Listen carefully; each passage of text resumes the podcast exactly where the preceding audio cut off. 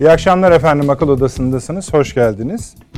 Efendim e, bu akşam konu başlıklarımız var ama setler yapacağız. Yani bir tane örnek vereyim size. Ee, hatırlayacaksınız salı günü Türkiye, Azerbaycan, e, Gürcistan Savunma Bakanları bir araya gelmişti. Bir.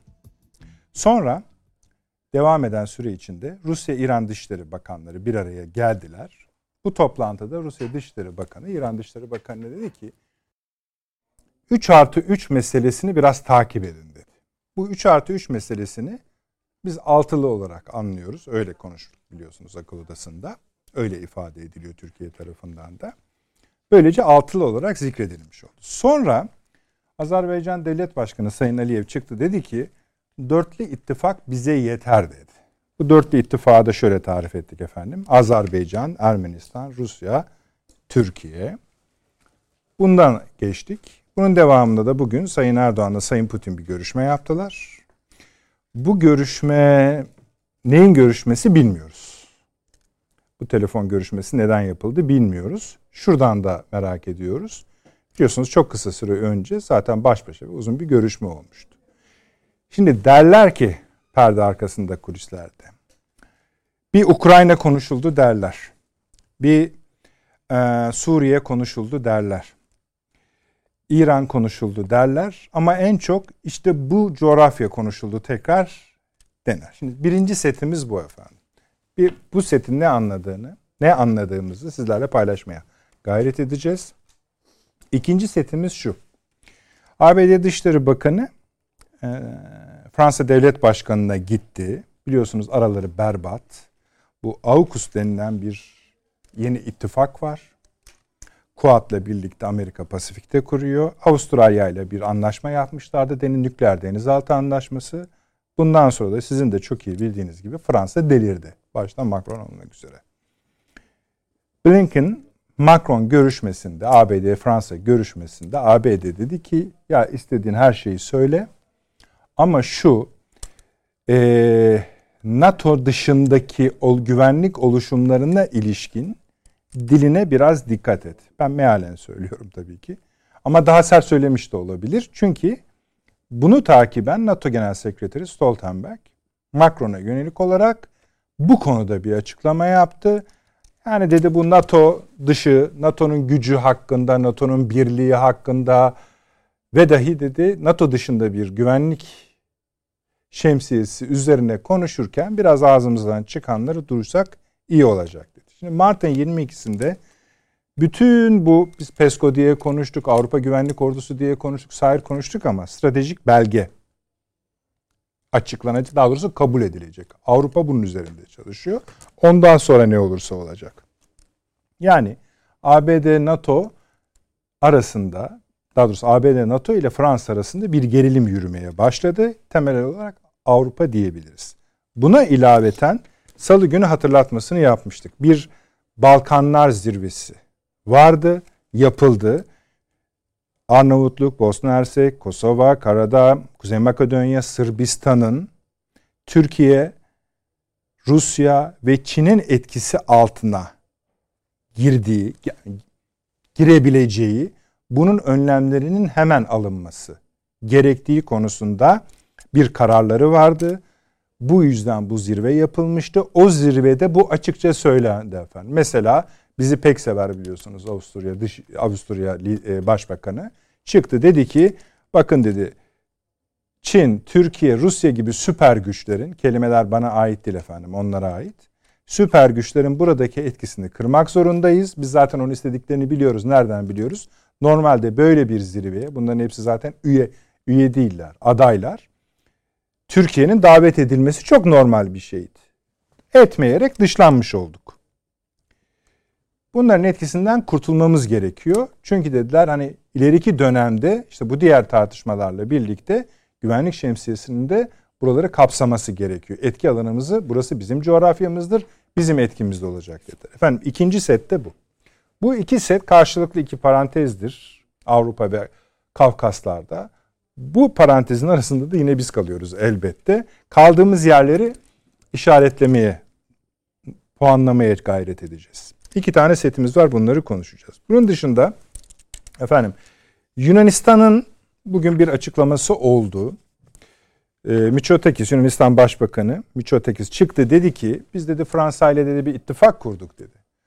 Bu ittifakın amacı dedi amaçlarından bir tanesi eğer bize bir saldırı olursa mesela Türkiye'den dedi e, e, Fransa dedi bizim aram, yanımızda yer alacağını taahhüt etti dedi. Tabii doğal olarak bu Türkiye'de büyük infial yarattı. Kamuoyu bundan çok rahatsız. Ee, bunun ne anlama geldiğini biz aşağı yukarı kestirebiliyoruz. Hatta size şöyle konuşayım. Türkiye'nin şu anda tartıştığı iki ülke var komşuları içinde. Birisi İran, birisi de ıı, Yunanistan. İkisiyle de efendim istişareler yapılacak. Şöyle göstereyim. Yarın e, İran'la bugün de şeyde Yunanistan ile istişareler başladı. Ha diyeceksiniz ki bu meşhur Yunanistan'la yapılan turların bir devamı mı? İşte onun adı var efendim. 63. tur. Nereye varır bilmiyoruz. Bunların zamanlamasına da geliyor ama buna da biraz bakmaya gayret edeceğiz. Enerji krizini aşmak zorundayız efendim. Bugün Amerika Birleşik Devletleri'nde e, petrol fiyatı son 7 yılın en yüksek rakamına ulaştı ve böylece küresel enerji krizine iyice dönüşmüş oldu. Şu anda 1650 dolar 1000 metreküp doğalgaz. Bu inanılmaz rakamlar. Bizde de efendim akşam saatlerinde bir zam haberi geldi enerji fiyatlarına. Şimdi bu biraz sizin yönetebileceğiniz bir şey ama biraz da küresel krizin parçası. Bunu da konuşacağız. Başka konularımız var. Çok uzattım. Keseyim. Sayın Avni Özgürel. Hoş geldiniz. Hoş İyi bulduk. akşamlar. Profesör Doktor Süleyman Seyfi Ün Hocam İstanbul Ticaret Üniversitesi öğretim üyesi. Hoş geldiniz. Hoş bulduk. Geldiniz. Sağ olun. Ankara'ya hemen merhaba diyelim. Profesör Doktor Taşansu Türker hocam. Orada Ankara Üniversitesi öğretim üyesi. Taşansu hocam herhalde duyuyorsunuz. İyi akşamlar olsun. Çok iyi duyuyorum. Çok çok iyi duyuyorum efendim. İyi akşamlar, saygılar, selamlar. Hoş geldiniz. Hemen döneceğiz size. Hatta ben e, bu sabah Taşansu Hoca ile bir konuşma yaptım. O biraz salı günkü programda şey konuştuk ya Süleyman Hocam. E, onunla açılmıştık. O eksik olmasın izleyicilerimiz de çok ilgi gösterdiler o konuya bu dijital efendilere yapılan darbe öyle hmm. söylüyorum ben girişimi. E, ben de de akşamleyin de biraz onlardan bahsetmek isterim çok az dedi. Tamam. Hay hay tabii ki biz de çok sevinerek dinleriz. E, biz önemli şu e, şeyden başlayalım mı? Erdoğan ya da şöyle yapalım bence şu onu bitirelim. Miçotekis'in açıklamasından. Yunanistan meselesinden. Yani evet. e, tam tarifi Adam çıktı dedi ki yani biz bir ittifak kurduk. Bir kere bir ittifaktan bahsediyor. O ittifakın bir Avrupa ayağı var. Ayrı konu. Konuşun eğer istiyorsanız hiç problem değil. Bir de Türkiye'ye yönelik lafı var. Şimdi biz, ben bunu anlamıyorum. Biz salı günü konuştuk. Bunların göç bakanı bak neler neler dedi diye atıfta da bulunduk. Hatta biz şey de dedik. Yani sınır oradan çizildiği için dedik artık o şekilde değerlendirmemiz lazım. Ama yükseltiyorlar. E şimdi de istişareler var Ankara'da yapıldı. Yani bin tane bahane bulunabiliyor. E, Gümülcine de müftümüze bir sünnet düğününe katıldı diye efendim e, bu görevinin dışında hareket ediyor diye hakkında soruşturma açtılar falan bugün. Ee, yani halbuki yani bir, bir öyle bir düğüne iştirak etmenin neyle, görevle, şunla bununla ne şeyi var, bağlantısı var. O, o, ama bahane bunlar. Ee, Mitsotakis'in e, söylediği ki daha öncesinde Yunanistan Dışişleri Bakanı hatırlarsanız Türkiye ile çok ılımlı mesajlar verdiydi üç gün önce. Yani sorunlarımızı görüşerek halledeceğiz filan gibi filan. Hatta biz de şaşırdık acaba ne oldu bunların gö yani Göç Bakanı Avrupa Birliği'ne seslendi. Yani Söylemiştik başına sanırım. taş mı düştü bunların filan diye düşündü, şey yaptıydık. Ama e, Mitsotakis ayakları yere değdirdi. Yani Yunanistan'ın Neymenem bir e, tablosu olduğunu anladı, şey yaptı.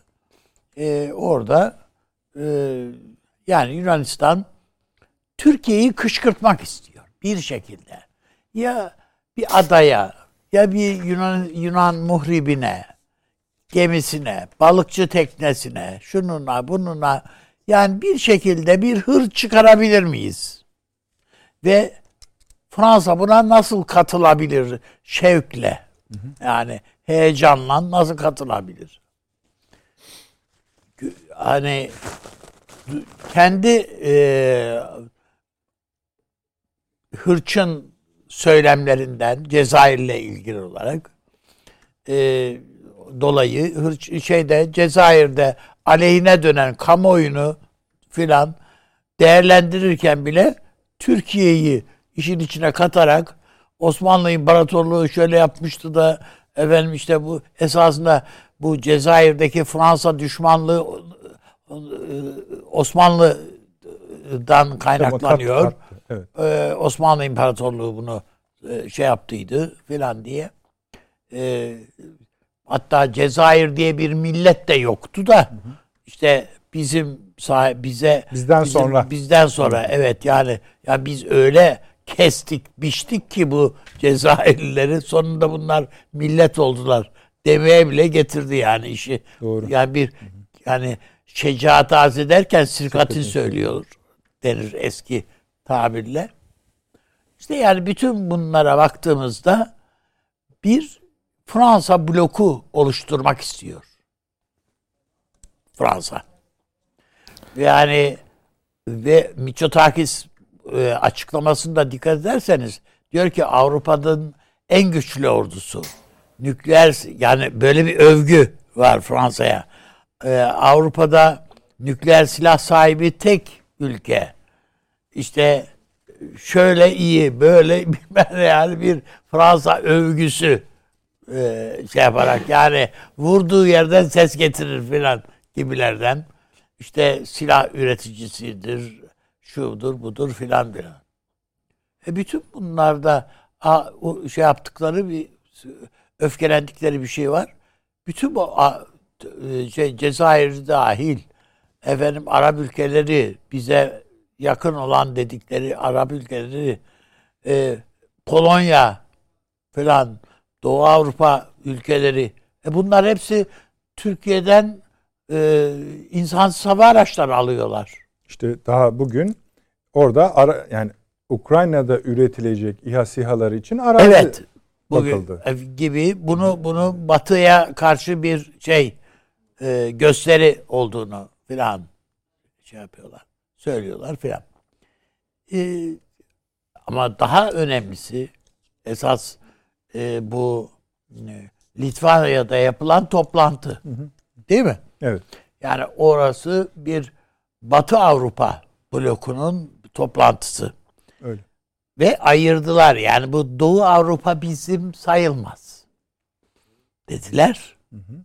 Ya bunlar insan yerine konmaz zaten. Yani Avrupalı filan da sayılmazlar. Bizim arka bahçemiz. Eğer biz bu Türkiye'ye karşı veya işte Rusya ve Çin'e karşı bir tedbir almaz isek bunlar süper güç. Burada bizi ezip geçecekler bunlar. Evet. Mutlaka yeni bir vizyon ortaya koymak zorundayız. Dediler.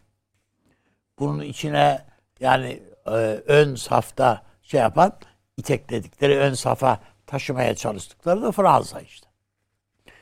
Ee, yani bütün bu e, Litvanya olsun, e, diğerleri olsun. Yani o aile fotoğrafı verdikleri aile fotoğrafına da bakarsanız hakikaten bir acıklı bir durum var yani. Nedir o acıklı? Hakikaten yani Türkiye karşısında eğer süper Türk bakınca Türkiye gerçekten süper güç diyorsunuz zaten. Yani bunların hepsini toplasan bir tane devlet etmez yani filan gibi. Filan. Bakıldığında e, ben e, önümüzdeki dönem Avrupa Birliği'nin çatlamasının şeyini orada işaretlerini gördük. Hem de daha somutlaşmış şekliyle bunu gördük ve ümitsiz vaka halinde olduğunu görüyoruz. Türkiye'nin dış politikada Rusya ile falan giriştiği ve hatta daha ötesi yani Ukrayna ile falan da dahil giriştiği e, ittifakların veya da ilişkilerin ne kadar yerinde isabetli adımlar olduğunu, ne, ne kadar doğru Libya'da filan adımlar attığını, keza Mısır'da filan keza bu a, a, olduğunu filan hepsini burada görmek mümkün. Türkiye'nin zaten zorluğu dış politikadaki ortaya koyduğu vizyondan filan kaynaklanmıyor. Türkiye'nin sıkıntısı içeriden kaynaklanıyor. Hı. İçeriden kaynaklanıyor dediğimizde de e, yani bütün gücüyle Amerika Birleşik Devletleri'nin abanmasından kaynaklanıyor bizim ne demek bu? Ha? Nasıl abanıyor içeriye? Şöyle e, yani Türkiye'de bir iktidar değişikliği, bir zihniyet değişikliği, iktidar değişikliği derken yani Ahmet gitsin, Mehmet gelsin anlamında değil. Bir zihniyet değişikliği ve tabii dolayısıyla bir siyaset değişikliği. Köklü bir siyaset değişikliği isteniyor. Yani Amerika dünün Türkiye'sinin böyle insan hava araçları, şunlar bunlar üreten bir ülke değil yani Türkiye. Amerika'nın gözünde. Amerika neye izin verirse onu üreten bir ülke. Ayrıyeten e, her üretilmiş bir şeyi Amerika eğer stok ettiyse Türkiye'ye Amerika'nın izni olmadan bunu kullanamayan, kullanmayan bir ülke. Ve neresini, nereyi dost, nereyi düşman sayacağımızı söylemeyi ve bunu kabul ettirmeyi, e, ettirmeyi alışkanlık haline getirmiş bir ülke. Dün yani işte Türkiye'ye Suriye senin düşmanındır, saldır dedi. Bizi Suriye'ye kaptırdı. İşte Emevi Camii'nde namaz kılıyorduk filan filan. Yani bugün de vay sen Suriye izni olmadan efendim Şam'ın izni olmadan Suriye'ye girdin filan diye Türkiye'yi böyle zemeden filan bir ülke. Bizim Suriye ile şimdi temas etmeye kalktığımızda yine buna buna da muhalif filan. Aynı şey. Bakıldığında Amerika daha yakın zamanda yani birkaç sene önce yani bu birkaç sene önce dediğimizde yani bu 15 Temmuz darbesinden önceden başlayarak alenen açıkça Türkiye'de bir iktidarı nasıl yani Türkiye'deki liderliğin baştan itibaren karşısında olduğunu, bunu bir an evvel götürmek gerektiğini filan hiç böyle pervasızca söyleyen ki sonradan Biden işte seçildi. Başkan olarak da geldi.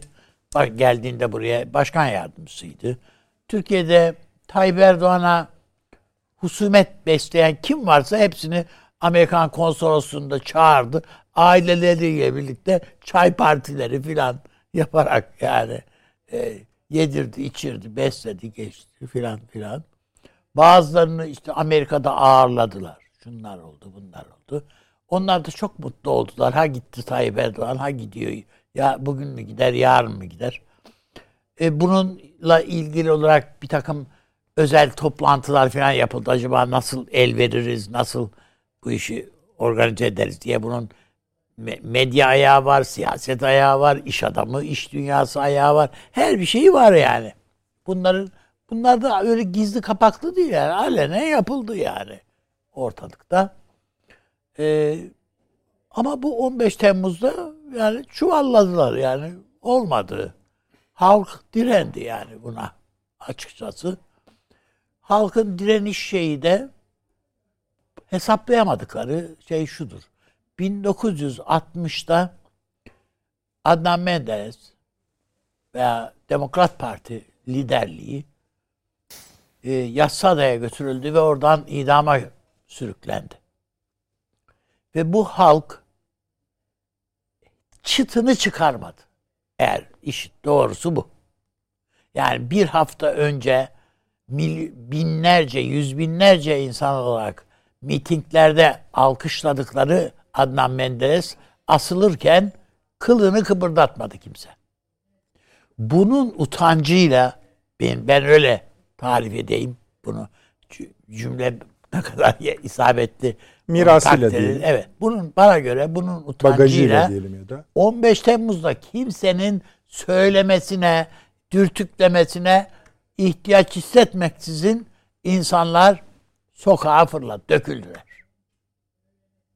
Evet sonradan yani o, o, o sırada Cumhurbaşkanımız da insanlara işte ben Gayet çıkıyorum siz de çıkın falan dedi ama e, yani bu denmese bile insanlar sokaktaydılar.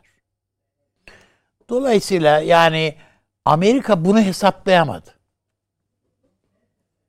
Halbuki yani AK Parti'nin de bin tane hatası var, eksiği var, gediği var. İnsanlarda öfke var. AK Parti'ye karşı olabilir. Bunlar siyasi iktidarlara karşı olabilir. Bunların hepsini bir tarafa koydular, itekledi insanlar. Hayır yok. O zaman verdik. Kurban verdik. Bunu vermeyiz dediler. İşte o vermeyiz ve o sahipleniş bütün çizgileriyle ve e, işaretleriyle el an devam ediyor. Peki bugün Amerika Birleşik Devletleri'nin yani şu an için nasıl abandığını düşünüyorsunuz? Ben e, yani e, seçim satım halinde tamam. gücünü orada gösterecek. İşte e, işte e, şey yapıyoruz yani ya çocukların yatacağı yurt yok ya falan. Battaniyelerle yürüyüş yapıyorlar. Yapılıyor falan. E, veya buna benzer bir takım şeyler. Gündelik ihtiyaçlarla ilgili. Bu ihtiyaçlar çok mu anlamsız? Hayır bazısı anlamlı da birçok şey. Evet geçim zorlukları var, şunları var, bunları var. Daha programa girmeden konuştuk hocam falan da. Değil mi beraber? Amerika'da enflasyon şu seviyeye geldi. Ee, aynı şekilde Almanya'da filan da enflasyon yakın dönemin tarihin kaydetmediği seviyelere çıktı. Petrol fiyatları şunlar bunlar. İngiltere'de petrol yok. Yani bu Aynen öyle. Ordu dağıtıyor ya. Evet, ordu, ordu pet- dağıtıyor. Evet. De, yani o, sanki onlar da yani orada güllük gülistanlık her şey. Sıkıntılar bize, Ve bunun dünyaya yansıyan, bize. Türkiye'ye yansıyan evet. boyutları yok. Evet. Sıkıntılar bir tek bize mahsus falan gibi. Efendim kiralar şuna vardı, şuna şöyle oldu, böyle oldu falan. Bütün bunlar yani Avrupa'nın değil dünyanın en fazla e, öğrenci yatağına sahip e, yurtuna sahip ülkesi Türkiye. Burada ve hala bu yurtlar yapılmaya devam ediyor bu yat şeyler. Yani bunları da hayır hiçbir eksiğimiz yoktur falan diyen bir iktidar değil yani. İşte yapacağız diyor. Yani ne diyecekler yani. Yapacağız ilave işte yüz bin falan filan diye. Her neyse yani sonuç itibariyle e, e bütün e, birçok ülke gibi Türkiye'nin de böyle bir yıl sorunları da var. Gülük, bunları istismar değil. ederek diyor. Ama bunların üstüne bunları istismar ederek. Besleyerek. Evet. Ve e, Türkiye'de e, bir bakın bir fotoğraf e, mümkün olsa burada gösterirdim. E, bir televizyon şeyi e, sunucusu. Yanında da e, Sayın Demirtaş'ın eşi. Önlerinde Atatürk'ün portresi var. Gördünüz mü? Görmemişsinizdir belki fotoğrafı. Ben reklam arasında size vereyim. Eğer arkadaşlarımız Bulurlar. gösterebilirlerse göstersinler. Hı hı. Yani Atatürkçüye de şey vererek işte Kürt sorunu çözülemedi ya bunlar şey olmadı filan diye efendim yani o tarafa da şerbet dağıtarak filan böyle enteresan bir mücadelenin içerisinde başlatılıyor. Hı hı. Halbuki Türkiye'de yani e, sözü edilen mesela e, 7-8 e, Eylül e, 7-8 pardon 7-8 Ekim olayları sırasında biliyorsunuz. Hayatını kaybeden insanlar şunlar bunlar.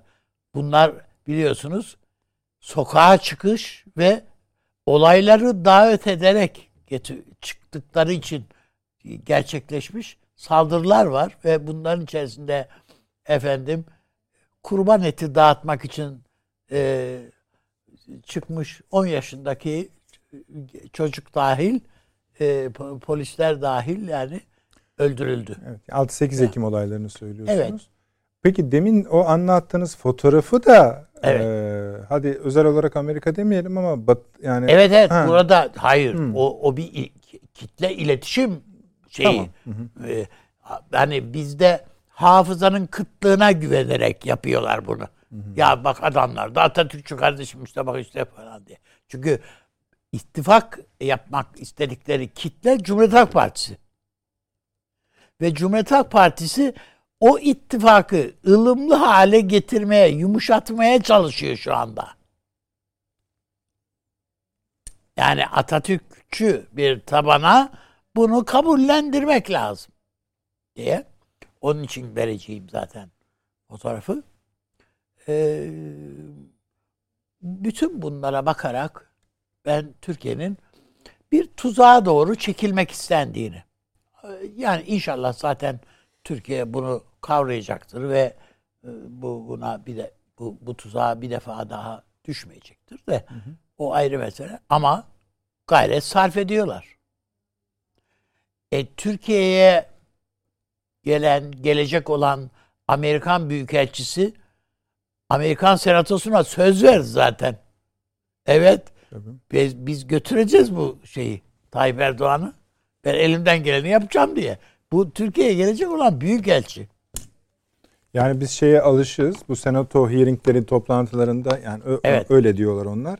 Ee, büyük elçiler bazen hani misyonlarını abartırlar ama bu ölçüsüzlüğe hiç varmamıştı. Evet.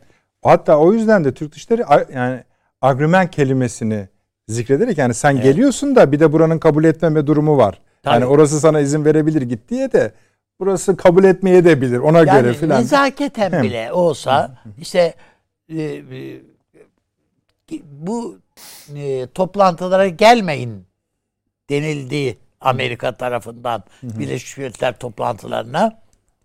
Ona rağmen Birleşmiş Milletler'e ve e, filan saygısından Cumhurbaşkanımız kalkmış gitmiş Amerika'ya. Nezaketen ve şeyde randevu da istenmiş. Yani veya gör, iletilmiş yani. Randevu istenmemişse bile iletilmiş. Yani görüşme arzusu iletilmiş. Bunu kale almayan bir Amerikan başkanlığı. Bu e, Türkiye-Amerika ilişkileri tarihinde görülmemiş bir olay. Tamam da abi orada yani şimdi bütün bana, bunlara bakıyor. Benim söylememde biraz garip oluyor bu mazereti de. Orada başka liderle de görüşmedi. Ya He. kardeşim başka bir lider de yok Washington'a gidip yani olmaz mı abi? Yani, yani. Ha, e, canım yani e, şey e, ne bileyim Afrika bilmem ne kralının filan görüşmemiş olması Peki. bizim için şey Bağlamaz değil. Yani Haklısın. o orada ben ben e, yani bu G20 ülkelerinden hiçbirisi filan orada yok. Yani orada var olan e, Sayın Cumhurbaşkanı. Dolayısıyla yani istiskal etmek için bunu bir fırsata dönüştürme çabası vardı. Bizim Türkiye'de de o Türk evini bir küçümsemek, bir karalamak. Yani yıksak herkes memnun olacak falan gibi. Ya bunu öğrenci yurdu yapsaydık ya buralara o paraları harcayana kadar falan diye böyle falan. Yani bütün bunlar e, önümüzdeki fotoğraftır. E, size söz verdiğim fotoğrafı e, hocam konuşurken atacağım. Yani gör. Yok şöyle arkadaşlarımız da buldular da şimdi üzerlerine KJ gelmiş. Sizin tam çizdiğiniz şeylerin e, fotoğrafı birkaç tanesine ben de bakıyorum şimdi de. Ha. Siz de atarsanız şey yapabiliriz. Peki. Evet. Tamam mı Avni abi? Evet. Söyle evet. hocam. Evet. Buyurun. Şimdi tabii konu biraz şey oldu ama siz de aynı yerden çıkabilirsiniz. Şunu anlamaya çalışıyoruz. İşte bir seri yani set saydık. Bu setlerden bir tanesi de Avrupa içinde e, son olarak Mişotekis'in Türkiye'ye söyledikleriyle artık hani mızrak ucuna dönüşen bir anda işte Yunanistan, Fransa, Fransa'nın Avrupa ABD ile didişmesi, Balkanların artık ayrı bir toplantı üzerinden tarifi, işte saydık isimlerini bir karış ka kaos demeyelim hadi de bir karışıklık var. Bıraksanız şu insan kaos kardeşim orada diyebilir ki hakta vermemezlik edemeyiz. Ee, siz nasıl görüyorsunuz? Onu anlamaya çalışıyorum. Sonra tabii öbür tarafı yani serbestsiniz oraya geçmek, o alana geçmekte. Evet. Ya aslında tabii bir bütünlüklü fotoğrafa ihtiyacımız var. Ee, estağfurullah. Ee, son söyleyeceğim şeyi ilk baştan da söyleyebilirim. Bunda bir beis yok. tabii bu tarz e, vurgulamalar genellikle kolaycılık, hı hı. E, her şeyi dramatik bir yokuşa sürmek, trajik sonlara zorlamak gibi filan anlaşılıyor ama e, işte beka sorunu lafı edildiği zaman e, genellikle verilen tepki bu. Yani, yani her şeyde beka sorunu canım yani. Biraz da onun dışında bakmalıyız meselelere. Veya işte o sorun da mı artık beka sorunun bir parçası gibi. Bu tarz e, itirazlar gelebiliyor.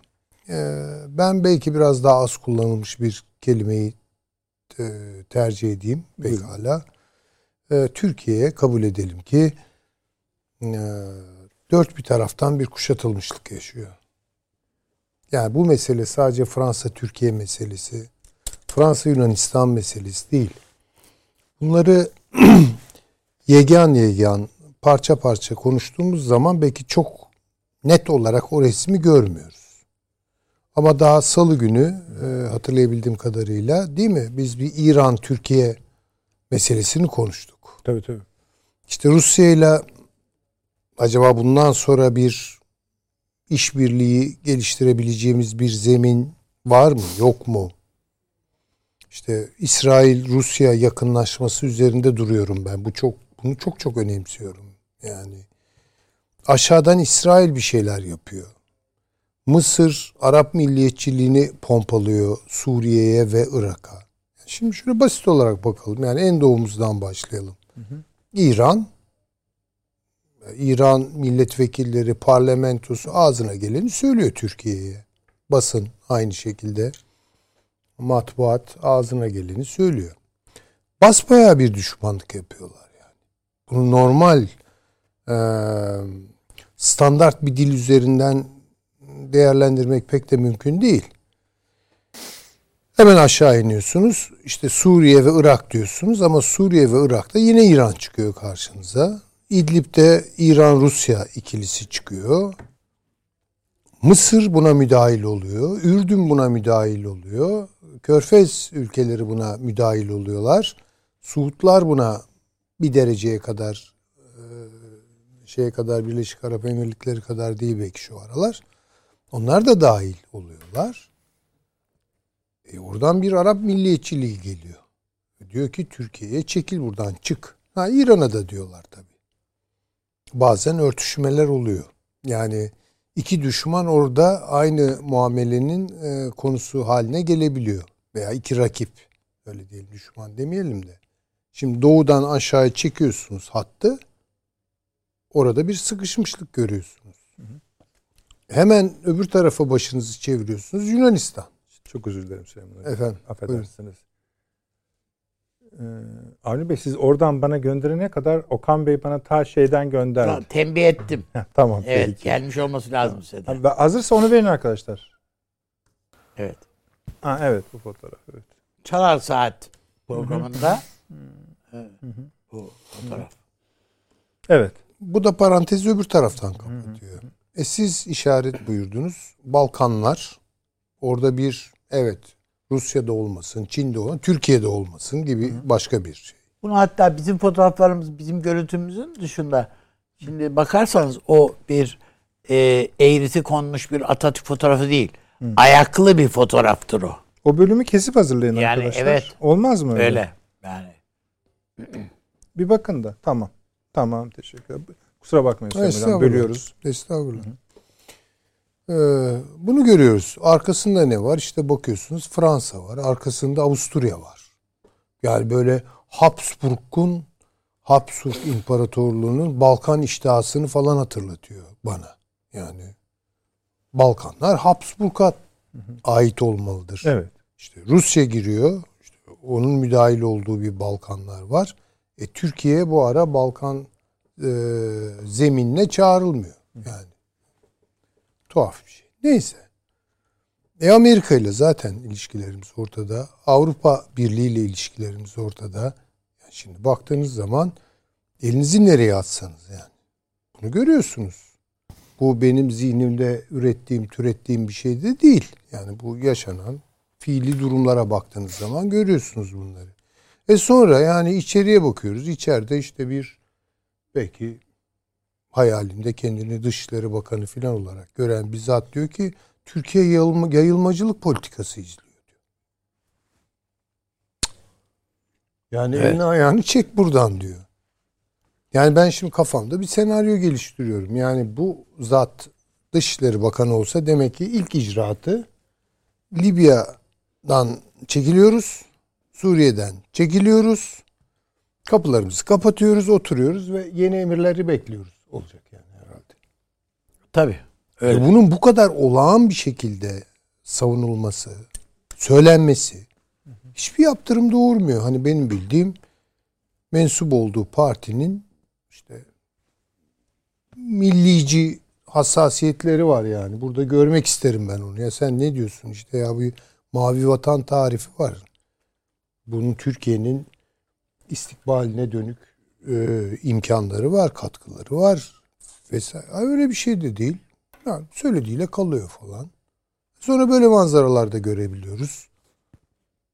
Yani bu Mustafa Kemal Atatürk bazı açılardan belki başka türlü değerlendirilebilir ama çok kullanışlı bir alet gibi iş görüyor galiba. Yani kendine Türkiye'de en olmadık şeyi meşru göstermek isteyen referansını ona yapıyor yani.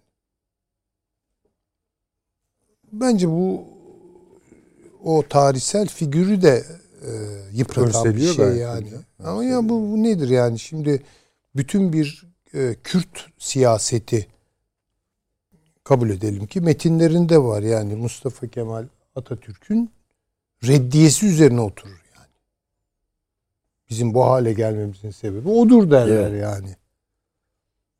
Ama kendi liderlerini de kendi zihinlerinde o konuma yerleştirirler. Yani oradan çıkamıyor yani şey olarak, zihniyet olarak. Sonra da işte Hocam işte bakıyorsunuz. e, arkadaşlar şey yapamadılar ama işte yani şudur. Evet yani bu Fotoğraf. artık böyle şey vitrin. Evet. Yani gözüme, Gördüğünüz gibi bayağı masaya yastık koymuşlar yani. yani işte özel bağlama Evet. e, seanslarında hatırlıyoruz. Neyse yani bu hoş değil ama biraz insanların da bunun ayırdığında olması gerekiyor herhalde. Yani şimdi mesele hakikaten şu bu meselesi de değil. Yani Türkiye kritik bir eşikten geçiyor. İnsanlık kritik bir eşikten geçiyor. Türkiye onun içinde kendi coğrafyasının nezaketleri üzerinden daha da kritik bir geçitten geçiyor. Ya biraz artık bırakın bu işleri yani. O mu bu mu? O mu olsun bu mu? olsun? Yani hep birlikte biraz vaziyet edelim değil mi? Normal olarak yapılması gereken bu, bu değil midir Allah aşkına? Ama bunu görmüyoruz. Yani bu da ne diyelim bir, bir talihsizlik herhalde. Mesele değil ama bence Türkiye e, bu eşikten geçecek. Çıkacak yani. Bunu görelim, söyleyelim. E, Birçok denklem bizi kuşatıyor. Şimdi bakın biz de buna karşı, Türkiye de buna karşı bir takım önlemler alıyor. Ya gidiyor işte Pakistan'la ilişkilerini pekiştiriyor. İşte Ukrayna'ya bir adım atıyor. Polonya'yla, Macaristan'la.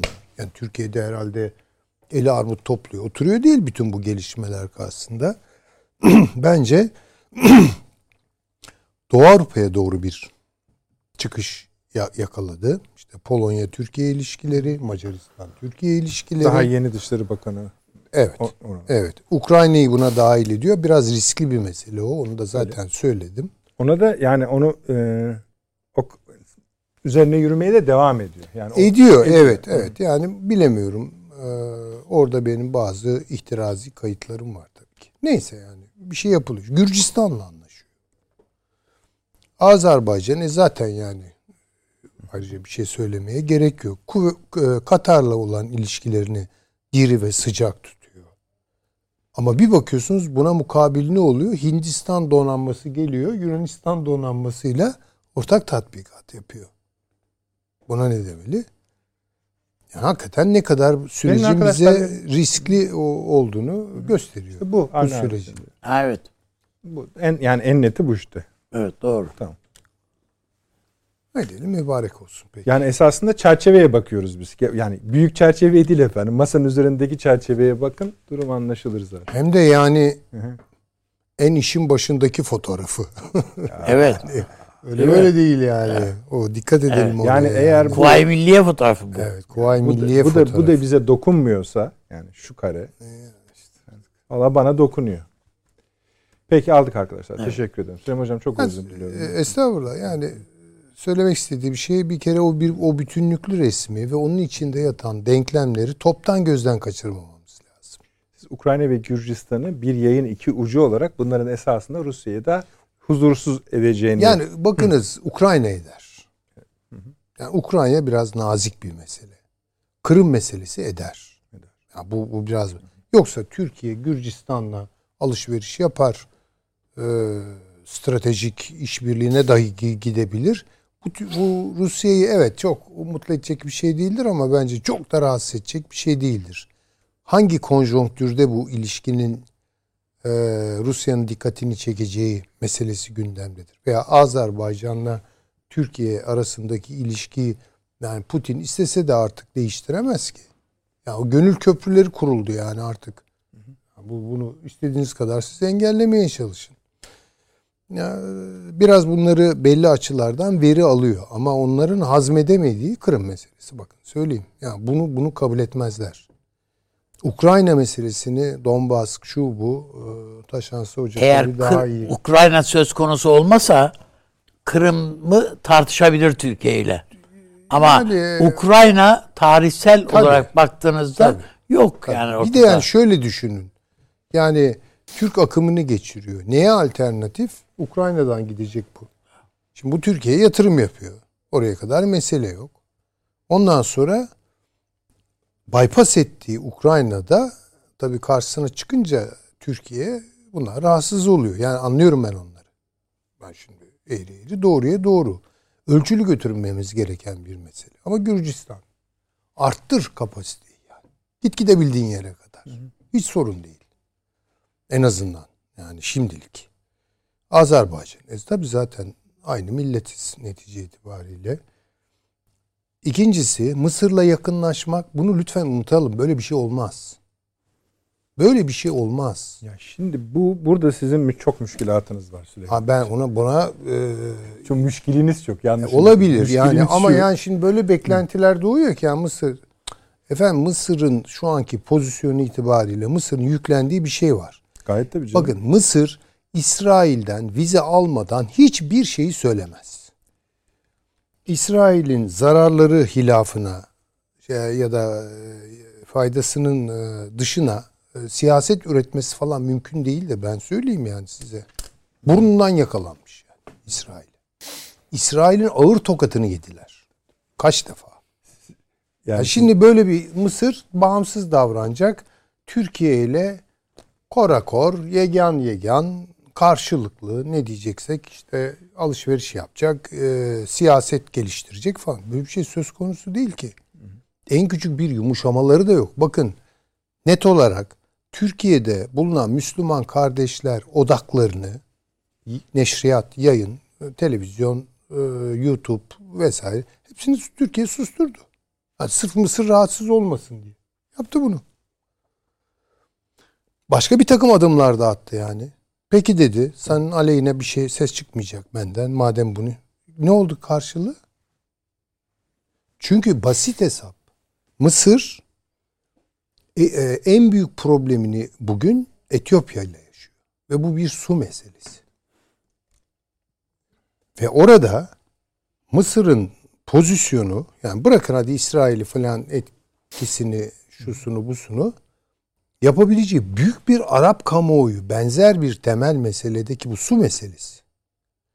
Irak ve Suriye ahalisini, halkını, Ürdün'ü filan yanına alıp bu meseleyi büyüterek çok büyük bir mesele ben bunu e, reddetmiyorum ama yolu bu değil. Çözümünün yolu bu değil. Büyüterek kendisini avantajlı bir konuma getirmek. Yani suyu kim gasp ediyor? Etiyopya gasp ediyor. Ey Sudan kendine gel yani iki arazin sulandı diye kanma buna. Bak sonra o su azalacak. Gel yanıma dedi ve büyük ölçüde de Sudan'ı çekti yanına. e sonra ne diyecek? Ey Araplar, kuzeydeki Araplar yani Irak Arapları ve Suriye Arapları. Türkiye sizin suyunuzu kesiyor, sizi susuz bırakıyor diyecek. Evet. Onu da alacak yani. Şimdi böyle bir Mısır var. Biz de diyoruz ki ama bu Mısır'la görüşelim ve anlaşalım. Ne anlaşacaksınız? Yok yok. Birleşik şöyle. Arap efendim yani. Şöyle olmaz. yapalım. Ne olur unutmayın tamam. Böyle bir Mısır Hocam öyle ki biz yok mesela 500 kesin. bin günde 500 bin varil e, metreküp su vermeyi taahhüt etmişiz. Veremiyoruz. Yani var da vermiyoruz değil. Evet, tabii tabii canım. Yani Türkiye su zengin olarak bilinmesi Hayır tabii tabii. Şöyle sizin müşkiliniz şu Süleyman evet, Hocam. Buyurun. Mısır konusunda söylüyorum. Bu şablonun nereden çıktığını biz biliyoruz. Arkadaşlar e, Suriye ile derhal barışmalıyız. Mısır'la derhal barışmalıyız. İsrail'e behemeha yani hemen barışmalıyız diyen ben böyle düşünmüyorum. Tamam hayır. Net olarak Bu böyle sorun şurada Süleyman Hocam. Bu keşke sizin dediğiniz tartışmaya gelebilse. Gelemiyor şu sebepten. Bu başı açık yani bir fikir klonlanarak bütün kanallarda bütün vasatların ağzında. E ama yani bütün vasat yani. evet o kaş hareketi yapıyorsunuz tabii, yani tabii. normalde ekşi bir şey geldiği zaman ağzımıza hani hissettiğimiz şey aynen her gece bin ağızdan yaşanıyor. Bir kişi de çıkıp demiş ki arkadaşlar siz bunu bir yerden duymuşsunuz ama Mısır Türkiye barışacak arkadaş. Duymuşsunuz ama hayat öyle değil diyemiyor. Demiyor. Diyemiyor da şu. Bilmiyor çünkü. Bu kadar. Bu kadar yani, basit. Tabii. Onun için müşkiliniz bu sizin. Evet, Sabahtan akşama kadar bunu anlatacaksınız. Başka de yani Gayet yoksa tabii. bizim amacımız Mısır düşmanlığı bilmem Arap ya düşmanlığı. Adam tabii istemiyor değil. canım. Ha, istemiyorlar bunlar. Ya hatırlayacaksınız ha, abi bu son görüşmeden sonra bize neler söylediğini hatırlıyorsunuz. Evet. Yani hani bir bakalım filana getirdiler adamlar. Evet. Mesele kesildi ya bundan sonra. Türkiye'yi ricacı gibi. Tabii tabii. Evet evet o noktaya evet, getirdiler. O noktaya getirdiler. Bir ara verelim mi Süleyman Tabii hayır. Kan da yerinizi işaretlemişken. Peki. Efendim çok kısa e, tek reklamımız olacak inşallah öyle gözüküyor. E, hemen geliyoruz.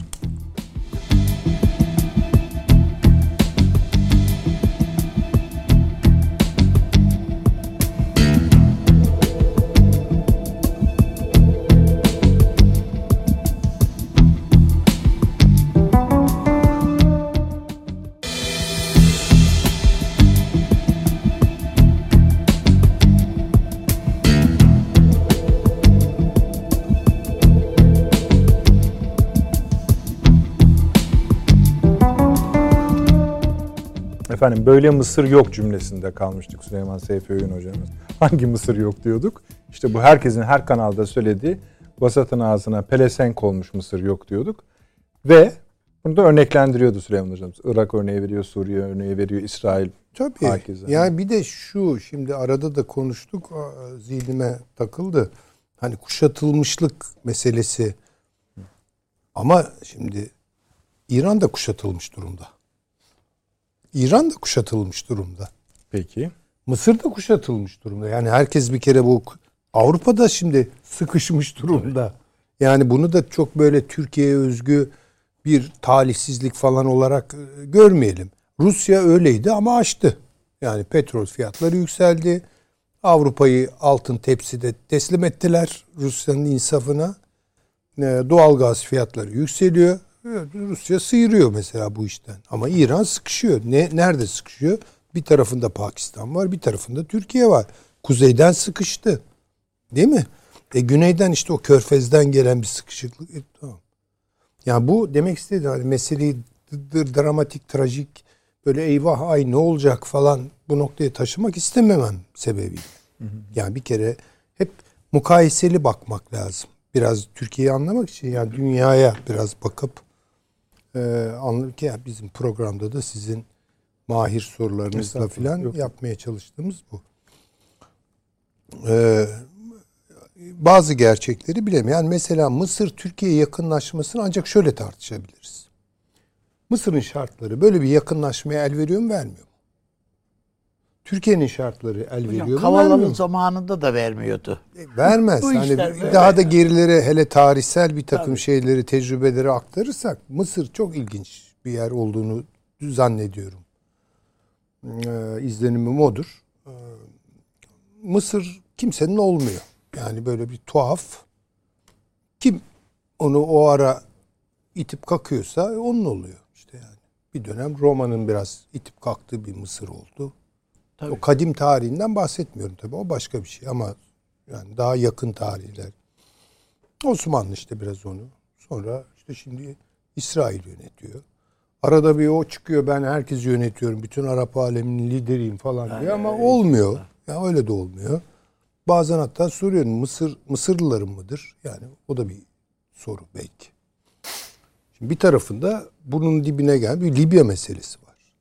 Tarafında işte Ürdün var, İsrail var. Aşağıdan Afrika ile ilgili Sudan'la sorunları var. Başından beri var. Ee, efendim söyleyeyim işte eski Habeşistan şimdi Etiyopya neyse onunla bir sorunu var. Ee, şimdi baktığınız zaman yani Mısır'ın şartlarını bir düşünelim kendine göre. Yani Mısır'ın şartları da böyle hemen tamam Türkiye ile meseleleri halledelim. Yani neyi hallediyorsun? İsrail'i çok iyi takip etmek lazım. İsrail konuşmuyor şu aralar ama İsrail bence çok iktidar da değişmiş olabilir ama İsrail devlet siyasetlerini kimse e, siyasi tartışmaların mezesi falan da yapmıyor. Yani İsrail gene gidiyor belli bir doğrultuda. E, bence yönetiyor hala. Çok önemli ölçüde Arap dünyasını yönetiyor Yönet. Evet doğru. yönetiyor. Yani Ürdün'de yönetiyor. Öyle şey gibi oynuyor onlarla. Mısır'ı da yönetiyor koca e, ağırlığıyla. E, işte Suudlarla da işi iyi filan. Yani baktığınız zaman normalleşme anlaşmaları gel- gelmeye devam ediyor. geliyor tabii ki. Tabii. Yani Tabii ki. mesela Mısır'la ilk defa işte hava yollarını açıyorlar birbirlerine. Uçaklar uçuyor. Bu aslında çok önemli Tabii, işlerdir bunlar. tabii. Birleşik Arap Emirlikleri düşünün. Sınır yani gümrük konusunda en hassas olan ülke İsrail. Birleşik Arap Emirlikleri'ne vize kaldırıyor. İşte tabii. Hani hani Ama Buyurun. bakın şöyle.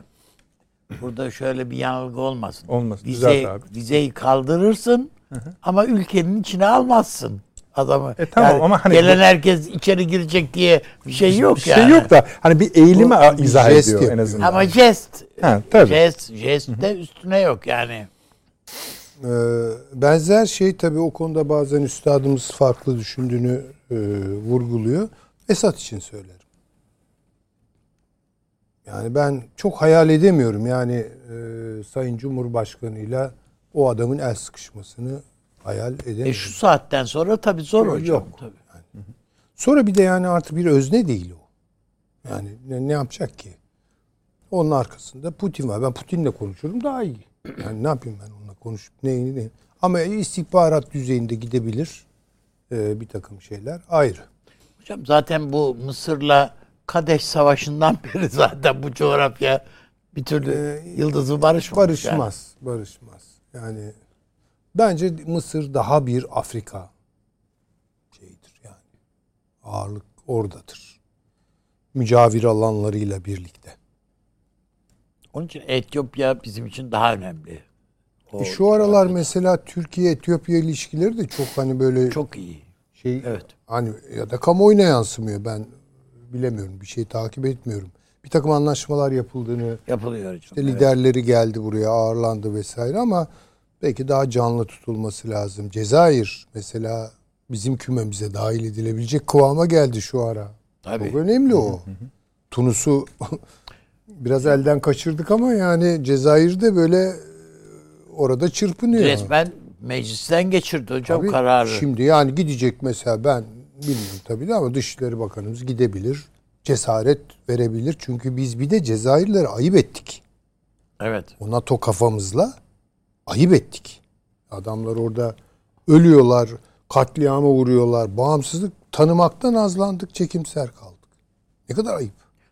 Allah'tan Sonra özür öz- diledik de Yani Özal gitti özür diledi ama kalp kazanmak o kadar kolay değil. Hani kuru bir özürle olmuyor. Ama şu an tam zamanı. Türkiye gidecek. Orada ağırlığını koyacak ve Fransa'ya ağzına geleni söyleyecek. evet. Evet. Değil mi? Yapılıyor mu bunlar? Pek ben rastlamadım. Ama bunlar çok önemli. Çünkü artık ne kadar o denklemde kendi kümenizi belli bir ağırlığa götürebilirseniz o kadar bunun bir Tabii dediğiniz doğru karşılığı hocam. oluyor Haklısınız yani. onda. Sadece Katar var, para veriyor işte. Azerbaycan zaten bizim kardeşimiz. İşte Gürcistan var, şu var. Yetmiyor. Büyüteceksiniz yani. Öyle görüyorum ben. Evet. Mesela Dışişleri Bakanı dedi ki yani Fransa dedi bunları dedi bizim yüzümüze söylesin dedi. İşte mesela şöyle daha şık olmaz mı? Yani gitse Tabii tabii. Hayır o Bunu muhakkak. Cezayir Dışişleri Bakanı- parlamentosunda söylersen bir ayrı parlamentosunda bir var. konuşma yapıp Fransa'yı böyle e, yerin dibine sokup çıkarıp rezil edip teşhir edip dönse ne olur? Cezayir halkını fetheder yani. Aynen. E? Yarın bu bir askeri işbirliği anlaşmasına da Hayır, dönüşebilir. O abi. kadar fetheder ki eğer o parlamento içinde Türkiye ile ilişki istemeyenler varsa dahi fazla Sesleri kımıldayamazlar. çıkaramazlar. Tunus bile sarsılır bu haber üzerine. Tunus Tabii, sarsılır. tabii. Doğru söylüyorsunuz. Evet. Peki. Peki. Taşansı hocam size gelene kadar biz çok hani kaynattık diyeceğim. Haksızlık olur bize taşırdık. Valla taşırdıklarımızı buyurun siz toplayın ne olur. Ne- Artık nereden Benim başlarsınız? Benim o e, limit limitlerimi aşar şöyle hani e, Çok taşırdık e, tabii önemli şeyler konuşuldu stüdyoda. E, ama hani ben sizin programınızda herhalde bir 3 yıl oldu. 3 yıldan beri bir ilkem var. O ilkemi bozmayacağım yine Bozmayın, de. Yani bozmayın. doğrular, yanlışlar, iyiler, kötüler, yapılması gerekenler şöyle olsaydı daha iyi olurlardı yine söylemeyeceğim. E, içimden gelmiyor değil ama e, yani dediğim gibi oraya girmeyi ben sevmiyorum. E, ben olanı anlatma e, Buyurun. şeyinde sınırımda kendime koyduğum e, sınırımla e, kalmayı tercih ederim e, bu konularda. Aksi takdirde hani e, çok eleştireceğim çok şey de var. E, Hem stüdyoda hem Türk dış politikasına da dair. E, Ama hani dediğim gibi onlar benim işim değil. Ben analiz etme kısmında kalmayı tercih ediyorum kendi adıma. E, Yani bu Akdeniz mevzunu ben önemsediğimi belirtmek isterim. Yani Doğu Akdeniz ve Ege Türkiye açısından önemlidir. Her zaman önemliydi. Biz hani Doğu Akdeniz'de bir Yunanistan muhataplığıyla yeni tanıştık. Bunu tespit etmemiz lazım. Yani Yunanistan'ın Doğu Akdeniz'e dair söz söyleme hakkını yaratacak herhangi hiçbir nesnel kaynağı yoktur. E, Ancak bu son 10 yılın e, hatta belki son 5 yılın e, Yunanistan'ın artık maksimalist pozisyonunun daha da maksimal bir noktaya geldiğini gösterir. E, Demek ki orada herhalde biz de bir şeyleri eksik yapmışız ki onlar o noktaya kadar adım atabilmişler. Bunu söylemek gerekir diye düşünürüm. E, Aynı şekilde yani 2011'de Avni Bey Üstadım da söyledi biraz önce hani Emevi Camii'nde namaz kılalım derken geçen 10 yıl içerisinde Orta Doğu'da çok şeyin değiştiğini, e, çok fazla taşın yerinden oynadığını tespit etmemiz gerekiyor. E, Ve bu taşlar yerinden oynarken de Türkiye'nin çok da lehine olmayan yeni pozisyonların e, bu taşlar tarafından kazanıldığını söylememiz lazım. Bunlardan bir tanesi çok önemlidir. E, İsrail e, 2011 yılındaki İsrail'e göre 2021 yılındaki İsrail çok daha eli kuvvetli bir İsrail'dir Orta Doğu'da. Yani bu İbrahim anlaşmalarıyla beraber bunu e, birkaç kere dillendirdim programınızda. Bir Sami bloğu olarak görüyorum ben bunu. Yani e, işte Birleşik Arap Emirlikleri'nin e, prensinin mesela İbranca konuşması telefonda vesaire e, Semitik kardeşliktir bu. İbranca ve Arapça son derece birbirine yakın iki dildir. Ve bir şekilde orada bir kucaklaşma olduğunu görüyoruz. Bahreyn'le işte en son biliyorsunuz görüşmeler yapıldı vesaire. İsrail'in eli çok kuvvetli. Yani dolayısıyla son 10 yılda e, o köprünün altından bayağı sular aktı diye düşünürüm. E, aynı şey Mısır'la alakalıdır. E, Mısır da e, çok fazla alan kazandı. Nasıl kazandı? Ee, Akdeniz'de aslında deniz alanlarından e, feragatte bulunarak ama anlaşmalarını yaptı Yunanistanlı ve Güney Kıbrıs'la.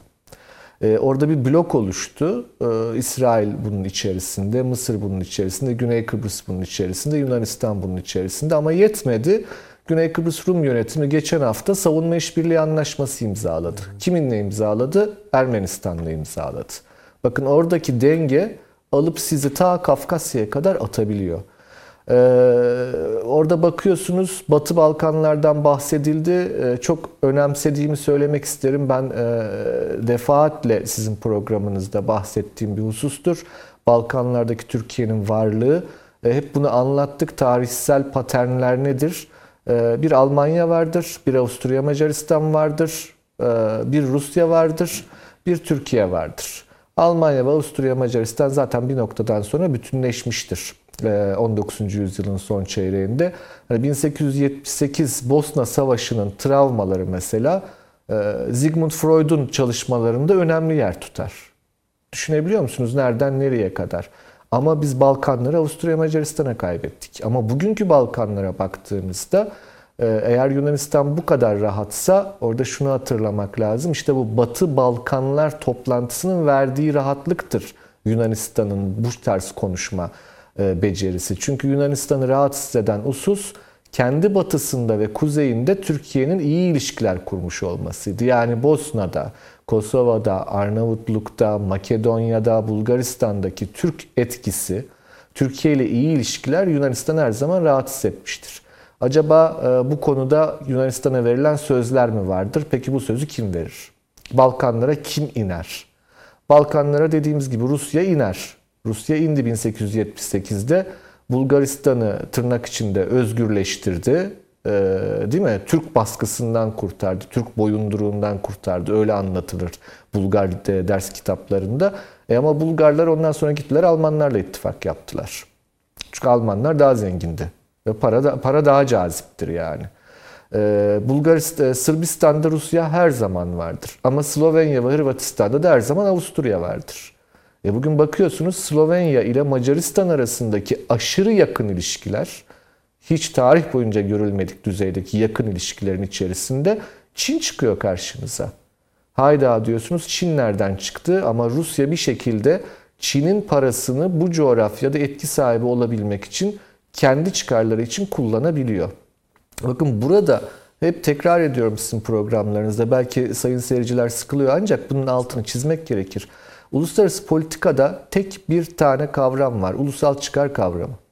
Yani ulusal çıkar kavramı çerçevesinde düşünmediğiniz müddetçe uluslararası politikayı e, bugünün dünyasını anlamak söz konusu değil. Çünkü bugünün dünyası o bizim soğuk savaş içerisinde alıştığımız konforlu, iki kutuplu, dolayısıyla ak kara aidiyetlerle e, örülmüş olan dünya değil. E, bu şeyde işte Dünya Ekonomi Forumu'nda Putin'in söylediği şey herkesin herkese karşı olduğu bir uluslararası ortam var bugün ve bu çok tehlikeli dedi. Son derece doğru bir tespittir. Yani Hobbesian, e, Hobbesvari bir doğa durumundan bahsediyoruz bugünkü uluslararası ortam için ama bunu hani tutup şöyle bir noktaya getirirseniz eğer Batı çöktü, e, Batı'ya karşı e, yeni bir meydan okuma var dünyada. Hayır öyle değil. Batı çökmedi. Çöken bir şey yok. Ne oldu peki? Tek kutuplu dünya yerini başka bir şeye bırakıyor. Bir geçiş dönemi bu. Ama geçiş dönemi olması bir şeylerin çöktüğü anlamına gelmez. Batı'nın yeniden kendisini var etme imkanları var mıdır? Vardır. Ee, bu batı dediğiniz şeyin hiçbir zaman batı olmadığını, monolitik bir yapı olmadığını bu programda devamlı anlatıyoruz. Yani kıta Avrupası ile İngiltere arasındaki farkları anlatıyoruz. Atlantik'in öte yakası Amerika ile kıta Avrupası arasındaki farkları anlatıyoruz. Hatta Avrupa Birliği'nin kendi içinde kuzey ve güney arasındaki farkları anlatıyoruz. Batısıyla doğusu arasındaki yani bir batı kavramsallaştırması üzerinden ya da medeniyetler kavramsallaştırması üzerinden dünyayı okuyacak olursanız e, o zaman hatalı sonuçlara götürür sizi. Çünkü siz kendinizce bir e, anti medeniyet söylemi de kuruyor olursanız aslında neyin içinde kalmış oluyorsunuz? Yine medeniyetler çerçevesinin içinde kalmış oluyorsunuz. Halbuki var olan nedir? Ulusal devletler ve bu ulusal devletlerin ulusal çıkarı çıkar kavramı üzerinden e, tamamen Hobbesvari bir doğa durumunda yeni bir uluslararası politikadaki belirsizlik dönemidir. E, dolayısıyla bu belirsizlik dönemi içerisinde hani Türkiye iyi midir, kötü müdür durumu? Bu yani dediğim gibi iyi, kötü, iyi, güzel, çirkin olayına ben girmek istemiyorum. E, ama durumu analiz ediyoruz. Doğu Akdeniz, Yunanistan bu anlamda önemlidir. Orta Doğu tabii ki Türkiye açısından önemlidir. Doğu Avrupa önemlidir, Kafkasya önemlidir, Türkistan önemlidir. Hep saydığım şeyler bunlar hani e, Türkiye açısından baktığınızda e, bunlar e, etki alanlarıdır. Yani önceden birileri böyle bizim yaşam alanımız diye vermişti. Halbuki Almanca da bilen bir e. Aman dedim ben yani şundan 10 sene evvel ne demek yaşam alanı? Yaşam alanı biliyorsunuz Lebensraum'dur. Hitler'in revizyonizmi için kullanılan kelimedir. Böyle yanlış referanslar da veriliyor bazen. Yaşam alanı vesaire değil. Bunlar nedir? Türkiye'nin etki alanlarıdır. Türkiye'yi ilgilendiren alanlardır. Türkiye'nin çıkar alanlarıdır. E, doğru tarif etmekte fayda var. Bu alanlara baktığımızda Doğu Akdeniz, Ege, Yunanistan dedik. Avrupa ile alakalı. E, İngiltere'nin orada varlığı söz konusu.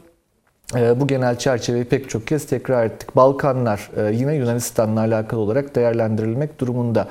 Doğu Avrupa'ya baktığınızda Doğu Avrupa Balkanlarla bütünleşik bir alandır aslında. Yani siz Slovenya'dan gelen hattı e, doğrudan Varna'ya kadar getirebilirsiniz. Oradan da kuzeye çekersiniz. O iş Vilnius'a kadar gider. Hatta belki Helsinki'ye kadar uzatırsınız.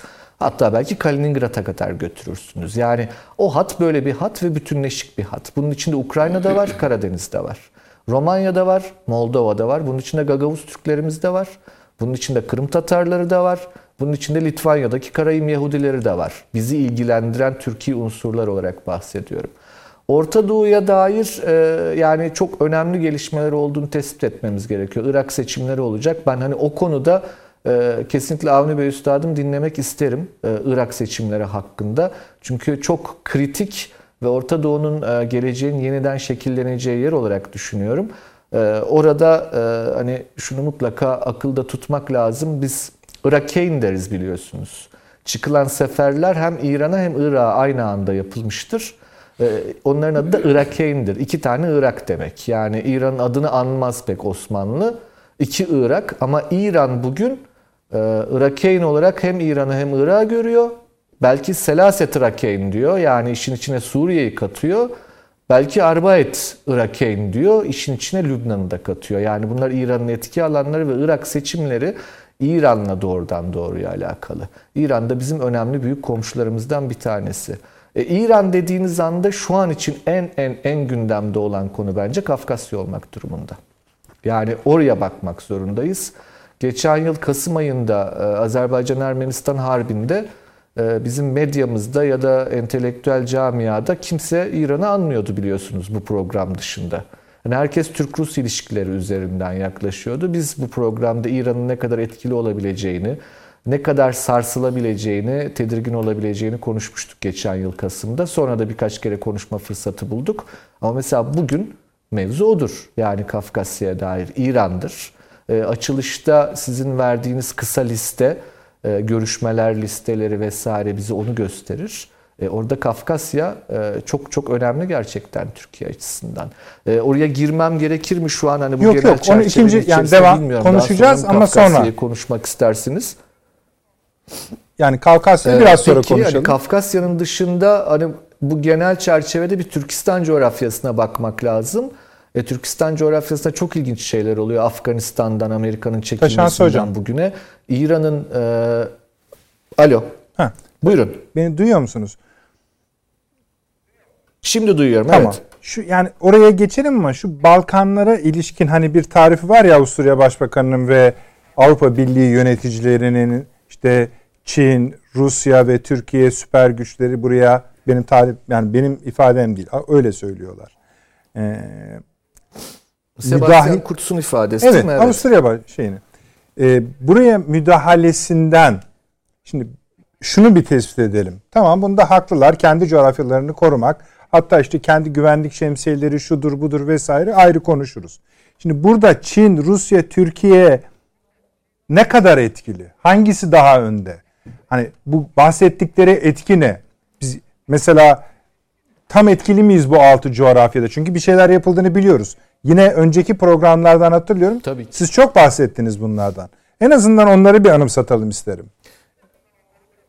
Yani şöyle Balkanlara dair hani şunu e, bir daha tekrar etmek gerekir. Burada Avusturya'nın, Macaristan'ın e, illa bir etkisi vardır. Rusya'nın vardır, Almanya'nın vardır ama Amerika da orada. Nerede mesela görüyoruz? Kosova'da görüyoruz Amerika'yı. Arnavutluk'ta görüyoruz. Bosna'da görüyoruz değil mi? O, bu, yani Amerika'nın da orada varlığının farkındayız. Bu NATO üzerinden zaten orada. Ancak Türkiye'nin bir kültürel bağı var bir defa. Hem yani Kosova'da ve Arnavutluk'ta Müslüman nüfus üzerinden ve Bosna'da aynı şekilde Makedonya'da e, aynı şekilde hani bu sadece İslam üzerinden giden bir şey değil, bir e, tarihsel bir bağ olduğu da açık ve Türkiye bu bölgeye devamlı bir yatırım yaptı. Yani e, şunu söylemek lazım, e, bizim hani tarihimize baktığınızda e, ana vatandır o coğrafya Türkler açısından. Yani bakmayın hani bugün kaybedilmiş topraklar olabilir ama tarihsel olarak ana vatanımızdır bizim Türklerin. Ee, öyle bir gönül bağımız vardır ama e, uluslararası politika gönül işi değildir. E, eninde sonunda ulusal çıkar kavramı etrafındadır dedik ya. Nedir orada Türk varlığının e, bu kadar e, önemli olmasının gerekçesi? Yunanistan'ın bir şekilde rahatsız olmasıdır. Ancak Türkiye var. Türkiye öyle böyle değil, az uz değil, çok var Balkanlarda. E, çok da gurur bir duymanız gereken bir şey. miyim? Şansı hocam. Çin Hocam bir parantez Ha, buyurun, açayım. buyurun. Yerden göğe haklısınız. Ee, biliyorsunuz birkaç sene önce birkaç sene önce derken 5 sene önce e, Sayın Cumhurbaşkanımız o zaman Üsküp'e gitti. Yani işte Balkan coğrafyasına bir gidiş bu. Bu insanlar Türkçe bilmiyorlar çoğu.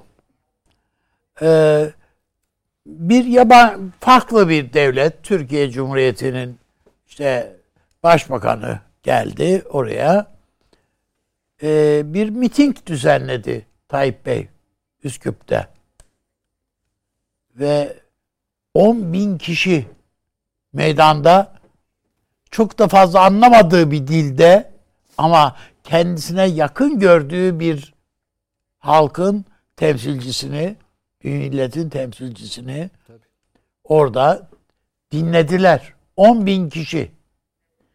Yani bunu insanların gözünün yaşarmadan bu mitingi e, tanıklık etmiş olmak hakikaten e, mü- mü- müthiş bir şey.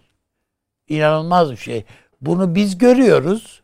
E bunu herhalde e, Yunanistan Başbakanı da görüyor. İşte ben de tam onu soracaktım Taşan Hocam. demin onun için yani sizin söylediğinizi e, teyiden onun için E, Ben de şunu girdim. ekleyeyim Avni Bey'in söylediklerinin üzerine. Ben de tam şöyle soracaktım. Hani dediniz ya Yunanistan'a birisi bunu söyledi herhalde. Bu Balkanlardan rahatsız olmana gerek yok. Yani herhalde onun devamı olan soru şu olmak lazımdır. Dede ağaç Balkanlar ilişkisi nedir? Buyurunuz. E, o, o, o işte e, dede ağaç işi birazcık sıkıntılı. Şöyle sıkıntılı çünkü Balkanların doğusunu dede ağaç olarak belirlerseniz eğer bizim Batı Trakya olarak gördüğümüz yeri e, o zaman işte e, sınır çiziyor orada. Yani hat çizmek çok önemli bir şeydir. Ne yazık ki yani doğada da öyledir. E, işte yabanıl hayvanlar da hat çizer. Valla uluslararası politikada böyle hopsiyan bir doğa durumu diyorsak eğer yabanıl hayvanların yaptığı hareketleri görmekte fayda Ben var. ne demek Yani istiyorsunuz? birazcık öyle Amerika Yunanistan'ın üzerine mi dünya. yaptı o işareti?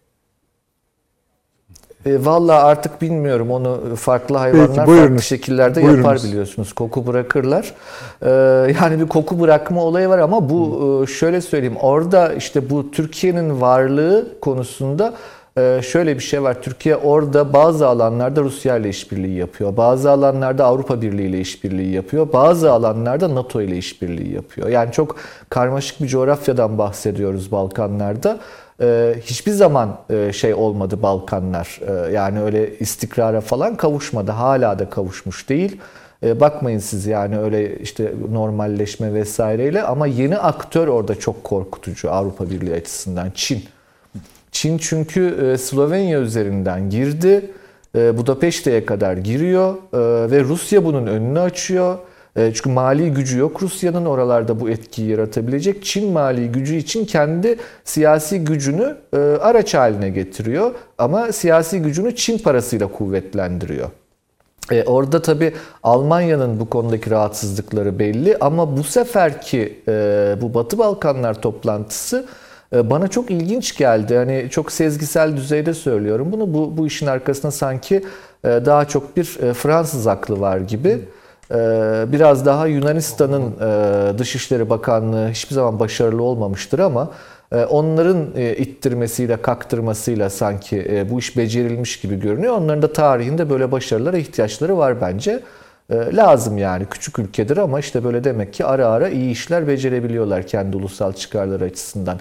Ancak hani çok sonuç doğurabilir bir şey midir? Yani Avrupa genişlemesi açısından baktığınızda yakın dönemde doğurmaz.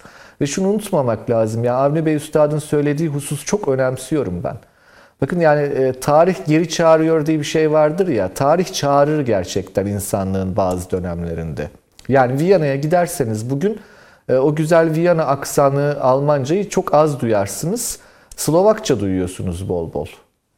E, bol bol Çekçe duyuyorsunuz falan. Yani o Avusturya Macaristan İmparatorluğu'nun Slav unsurları. Macarca duyuyorsunuz bol bol. E demek ki Viyana hala başkent. Öyle ya da böyle bir imparatorluk başkenti. Bu böyle yani stratejik olarak coğrafya değişmediği müddetçe bazı yerler cazibesini yitirmiyor. Şimdi İstanbul içinde baktığınızda yani İstanbul böyle bir yer. Hani İstanbul'da mesela işte e, efendim yabancı istemiyorum diyen birisini duyabilir misiniz? Ne saçma bir laf olur. Ya İstanbul burası yani e, İstanbul dediğiniz yerin kendine göre bir cazibesi vardır. Bütün Balkanlar coğrafyasının dönüp bir şekilde baktığı bir yerdir İstanbul. İstanbul dediğiniz yer eninde sonunda Ukraynalı'nın geleceği yerdir. Yani o ham deri satacaktır, kürk olarak alıp gidecektir onu. Yani bu tarih boyunca değişmez bir şey.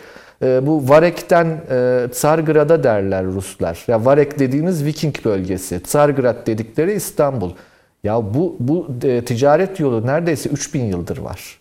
Yani böyle bir ticaret yolunun kapanma ihtimali var mı? Tabii ki yok. Yani belli alışkanlıklar, paternler var. O paternler çerçevesinde Balkanlarda Türkiye'nin etkisi ziyadesiyle önemli. Ha şunu unutmayalım Yunanistan'a bakarken sadece Ege, adalar vesaire bunlar çok önemsizdir demiyorum. Tersine çok önemli sorunlardır. Ama bizim biricik bir defa yani can, canlarımız var orada. Bizim nüfusumuz var. Onu asla aklımızdan çıkarmamamız gerekiyor. Yani ben bazen görüyorum böyle televizyon ekranında Komotini diyor mesela. Yani Gümülcine'ye Komotini deniyorsa eğer Türk televizyonlarında e, bizim bir oturup düşünmemiz lazım gerçekten. Biz ne yapıyoruz, neyi eksik yapıyoruz diye. E, orada yaşayanlar kardeşlerimiz bizim. Yani İskeçe'nin adının İskeçe olduğunu hatırlatmamız gerekir. Serez'i, Kavala'yı hatırlamak gerekir. Hani Batı Trakya Türklüğü Türkiye açısından hiç Eyvallah. hiç hiç unutulmaması gereken. Televizyon editörlerine söylenmesi devamlı lazım. altının çizilmesi Hayır, gereken şimdi, bir husustur. Taşans Hocam bir saniye. Söyleyin onu. Bunu mutlaka e, medyaya özellikle televizyon editörlerine mutlaka mutlaka Acaba bunun Taşansu Bey şeyi mi kastetti? Icab, hani evet. bir, bir bilgisizlik nedeniyle bunun tekrarlandığını evet, mı yoksa bilgisiz... siyaseten mi? Hayır, hani, bilgisizlik hı. bizde hı. var.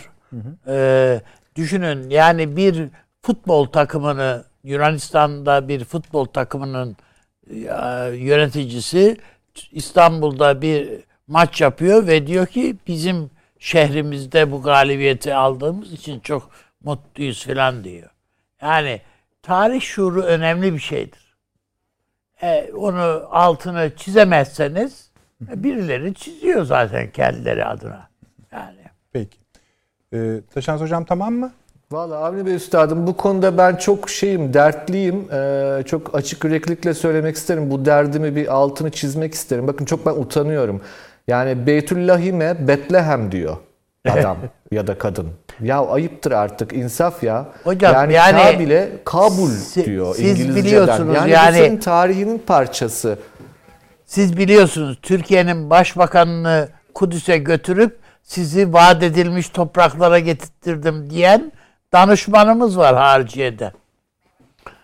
Oldu yani bunlar. Olmamış değil. Ne diyeyim artık yani vallahi. Peki. Taşans Hocam yani tamam değil mi bu bölüm? Coğrafya bilgisi gerçekten mühim. Evet evet ama şu coğrafya işini nasıl yapacağız onu hep beraber oturup düşünüp taşımamız lazım yani, diye anlatıyorsunuz işte. Memleketin en ciddi sorunu bence. Peki. Şimdilik teşekkür ediyorum. Ee, Süleyman Hocam sizin ekleyeceğiniz mi var? Yani bu, Varsa eklemeyin. Peki. Bir yere gitmeyeceğim. Ben bir şey söyleyeceğim. Hani reklama gitmiyorum. Şimdi e, tabii programın moderasyonu ne yazık ki tartışmacı kimliğimi kullanmamı engelliyor sıklıkla. Ama en azından bir iki noktada şerh düşmek isterim. ee, Taşansı Hocam konuşmanızın başlangıç kısmındaki batı tarifinizin tamamına ben katılmıyorum. Tamamına. Sadece katılmamak da değil.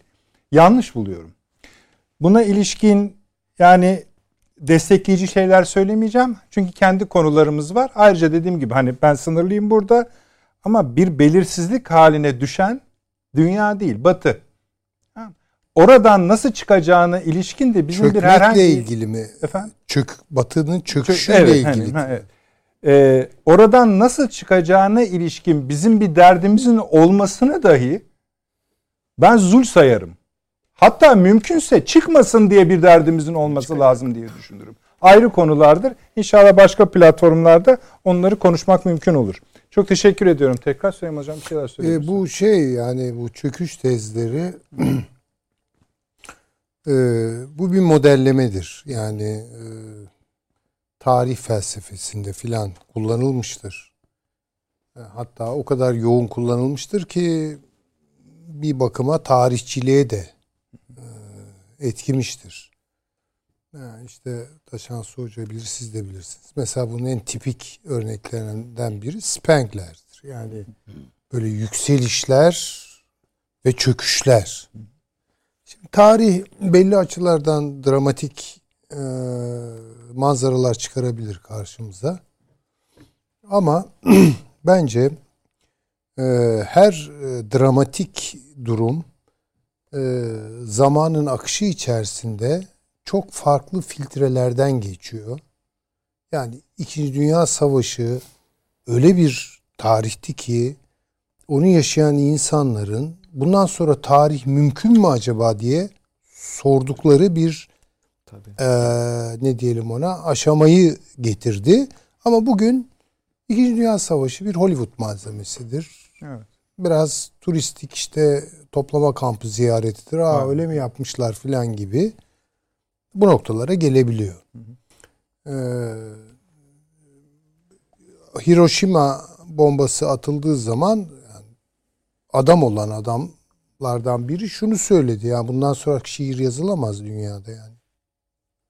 Yani şiir yazmaya yüzümüz yok.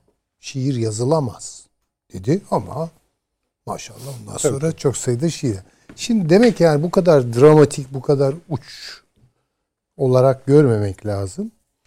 Ben şöyle görüyorum. Belki hani Taşansı Hoca'nın da muradı o. Ben öyle anlıyorum e, onun ifadesini. Batının çöküşü ya biraz böyle kulağa tırmalıyor yani. Hatta yok oluşu gibi. Batı çökecek ve yok olacak. Nasıl Hititler yok olduysa Batı da yok olacak gibi. Ee, bu manada e, algılamadım ben onun söylediğini ama yani e, Aztekler değil yani bu. Efendim tabi tarih e, bir birikim ve kesinti kabul etmiyor. Çok önemli bazı kırılma noktaları yok değil var. Ama her kırılan şey sonra kaynak edilmiştir yani tarihte. Gene de boşluk kaldıran bir şey değil tarih. Onun bir akışı var çünkü o akış dediğimiz şey bir birikim. O birikimin belli kodları da var. Yeni bir takım e, ne diyelim buluntular, bilgiler ona eklemleniyor. Tarih bir daha karılıyor. Sonra bir daha karılıyor. Şimdi geldiğimiz nokta batının çöküşü evet bunu moral açıdan tartışabiliriz ve çok spekülatiftir yani. Evet. Batı ahlakı nerede diye bir fasıl açsak neler çıkacaktır. Ee, ama şu var. Batı merkezli ki bu bir sosyal bilim kavramıdır ki onu herhalde Taşan Hoca da benimser sever. Yani Avrupa merkezli işte Sami Ramin gibilerin filan kullandığı yani veya Batı merkezli yani West Centered falan dedikleri şeyler bakışlar. Şimdi eski havasında değiller bunlar. Havaları bir hayli söndü. Ee, ve bir takım çekilmeler var. Alan açmalar var veya yeni alan belirlemeler var. İkinci Dünya Savaşı'ndan sonra alanı daha doğrusu dünyanın sıklet merkezini Atlantik'te kurdular. Öyle değil mi? Bu Avrupa ile Amerika Birleşik Devletleri'nin, Kanada vesaire buna bunların e, sıkı e, işbirliğine dayalı. E, şimdi bu sıklet merkezi kayıyor. Kayınca bir sürü e, o sıklet merkezinde yer alan e, güçler boşluğa düşebiliyorlar ve güç kaybedebiliyorlar. Buradan doğan dalgalanmalar var. Yani şöyle mesela bir e, örnek e, izahatta bulunayım. Romalıların bir sözü var biliyorsunuz. Yani zenginlik doğudan gelir, ışık doğudan gelir. Hakikaten Çin binlerce sene zenginliğin merkezi, Hindistan merkezi. Sonra bir bakıyoruz, aa Ali Cengiz oyunu gibi birden sömürge ve fakir. Çin de öyle, Hindistan da öyle. Biz de öyleyiz. Yani aynı e, çünkü iklimin içindeki sıklet merkezlerinden biri bizimki de yani Doğu Akdeniz dediğimiz. Çünkü sıklet merkezi kayıyor. Sıklet merkezi kayınca kenara düşüyorsunuz, periferiye düşüyorsunuz ve bir güç kaybına uğruyorsunuz.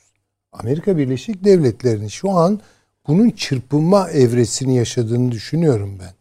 Yani Atlantik'te oturttuğu bir sistemi şimdi kaldırıp Pasifik'e taşıyor. Ya bu hakikaten yeni bir sıklet merkezi kurabilir miyim telaşı. Çünkü orada zaten bir sıklet merkezi, bir ağırlık merkezi oluşuyor. İşte Çin e, bunu yapıyor.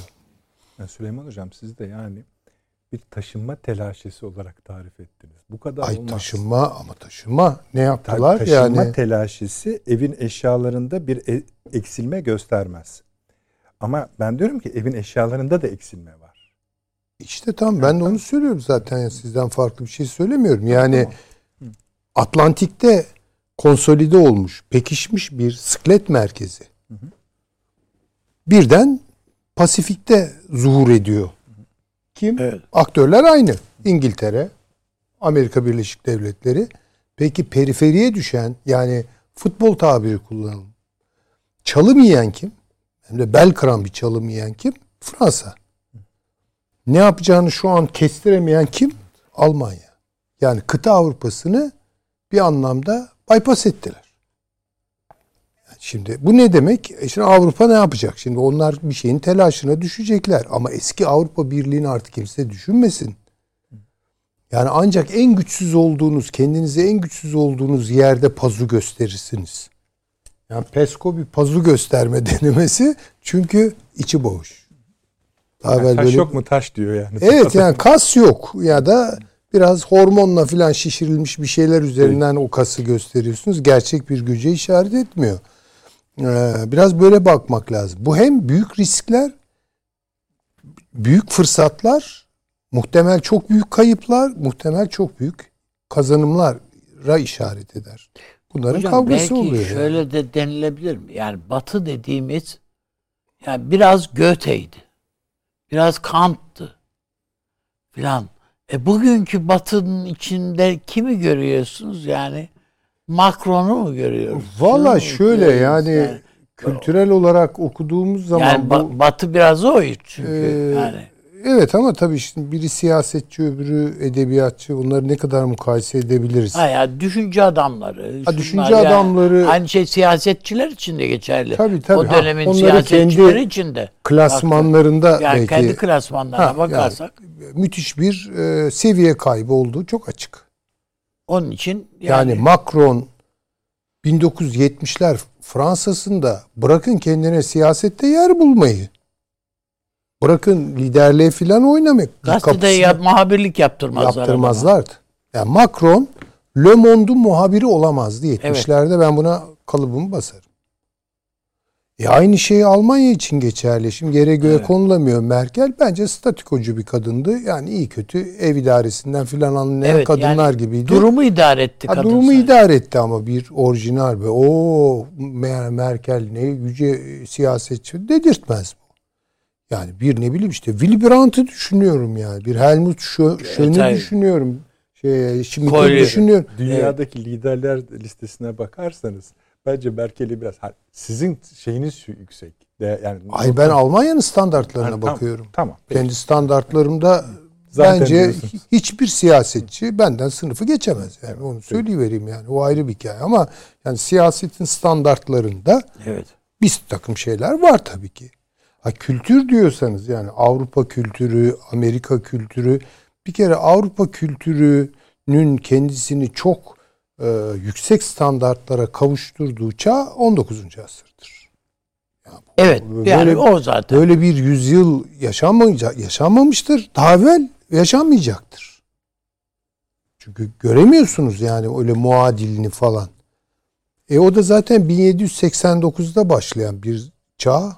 Eric Hobsbawm tarihçi e, doğru söylüyor adam 1789'da başlatır ve 1945'te bitirir.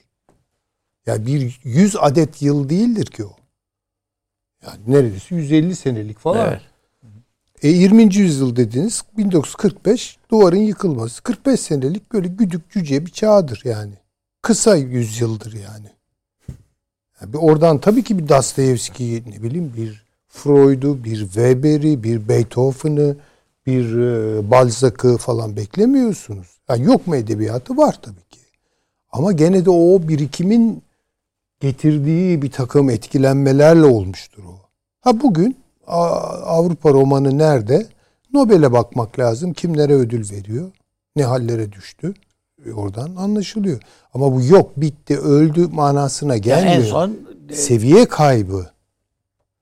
en son baktığımızda bir yani sonuncusu değil bugün ilan edilen Nobel için söylemiyorum da şarkı sözü yazarına bile İşte Bob, verdiydi. Bob Dylan'a Yani verdiler. evet, Yani Bob Dylan yani müzisyenliğini tartışabilirsiniz, beğenirsiniz. Ya, mesela büyük bir şair midir yani? O adama gelinceye kadar kaç bin tane ne şairler var acaba? Ama işte ona verdiler. Komik komik ödüller veriyorlar. Yani bu şunu gösteriyor. Değerleri muhakkak vardır. Ressamları, e, düşünürleri. Yani ya mesela ne bileyim bir Zizek 19. yüzyılda kimse suratına bakmaz o adamın. Ama Zizek bugün mü- mücevher gibi bir şeydir filan yani. Anlatabiliyor muyum? Çünkü daha bir popülerleşme, daha bir farklı standartlara oturan şeyler filan bir derinlik kaybı. Yani Baudrillard çok güzel bunu bir Fransız düşünür olarak söylüyor. Efendim Avrupa ağır bir derinlik kaybı yaşıyor diyor. Ben söylemiyorum ki bunu yani işte Baudrillard söylüyor yani. Mesela bunun gibi. Ama bizde de şöyle bir kolaycılık var. Onu da arz edip e, uzatmak da istemiyorum. Çünkü bu hakikaten bir sürü chapter, bir sürü bölüm kaldırır. Ee, bizde de şöyle bir kolaycılık var. Yani batı çöküyor gibi bir şey geliyor bize. Batı bitti falan, falan. Oynuyoruz biz yani. Bir de böyle bir tuhaflığımız var. Yani düşmanım çatlayınca ben oynuyorum falan gibi. Halbuki bize düşecek başka işler var, başka vazifeler var, başka yükümlülükler var. Bir Türk bilim adamı tipi üretmek zorundayız. Daha bunu beceremedik. Aydın'ı Türk en, Elbette. Yani, Yani demin kelimelerin yanlış telaffuzunu, coğrafyaların Tabii ki bunu şeyler de yapıyor. Yani çok Daha sen onu düzeltememişsin. tabii ya muhtemelen ben de yapıyorumdur. İşte bak- yani entelektüel yapıyor- insanlarda de yerleşik halde ve bütün kamuoyuna yansıyacak şekilde bu yapıldığı zaman E, tabii. o zaman belinizi kırıyor, zorlaştırıyor hayatı. Tabii yani biz kendimize bakalım. Biz ne kayıplar yaşadık. Yani bir tanzimat aydınlarıyla Cumhuriyet aydınlarını mukayese edelim. Cumhuriyet döneminin ilk dönem aydınlarıyla son devir aydınlarını kalibre farkı, karat farkı çıkıyor. Yani. Çok ciddi çıkıyor. E bize bunlarla hesaplaşalım. Ne yapacağız? Elin batısı çöküyor bilmem ne diye oynayıp zil takıp oynayınca bir şey olmuyor. Kurtulmuyorsunuz yani. Evet. Bir de böyle bir kolaycılığımız Kesinlikle, var yani. kesinlikle öyle. Bu da çok can sıkıcı tabii. Yani bana Yani dön dolaş hala Necip Fazıl diyorsan, dön dolaş hala efendim e, Nazım Hikmet diyorsan, tabii, Mehmet Akif diyorsan, Yahya Kemal diyorsan, üstüne yeni iki tane isim koyamamışsan E olmuyor işte o zaman Olmuyor da tabii. tabii. O zaman da olmuyor. Yani e, şey derler buna bu Max Weber'in aydın tiplemesi vardır.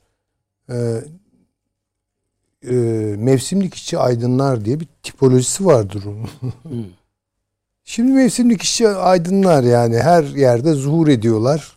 E, hani işte hasat kaldırılırken ırgat çağrılır ya. Bunlar da meseleler üzerine çağrılıp işte her konuda ama her konuda konuşan bir takım adamlar. İşte Ee, televizyonlarda yani bu falan çok var yani. E, öyledir yani. Evet maalesef. Çok değil zaten başka bir şey yok. E tabi. Bir şey yok. Tabi. Peki. Geçebilir miyiz artık ikinci bölüm? Bilmiyorum. Ee, Ben bir şey e, buyurun, ekleyeyim buyurun. şeye. Taşan Hoca söyledi demin. Bu e, Irak'ta e, seçimler var. Evet. E, düşünün yani 19'a kadar saydık yani parti Hı, var. ve de, der, grup diyelim ona dernek veyahut da var. Türkmenler böylesine 19 parça halindeler. Aferin. Ee, yani ga- bu böylece parçalanmayı da başarmışız.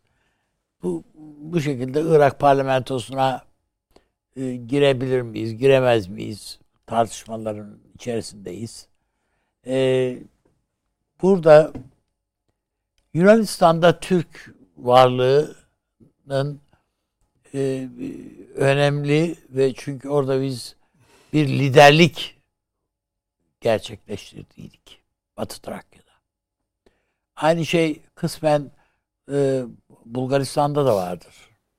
Hatta Türk Partisi de vardı biliyorsunuz. Sonra biz onu iktidara gelecek ya filan gibilerden böyle gaza geldik filan harcattırdık. Yani biraz da fazla bazen hocam söylüyor ya yani gaza geliyoruz ondan sonra o varlık orada e, kimliğini korumanın ötesinde harcanıyor birden hedef haline geliyor.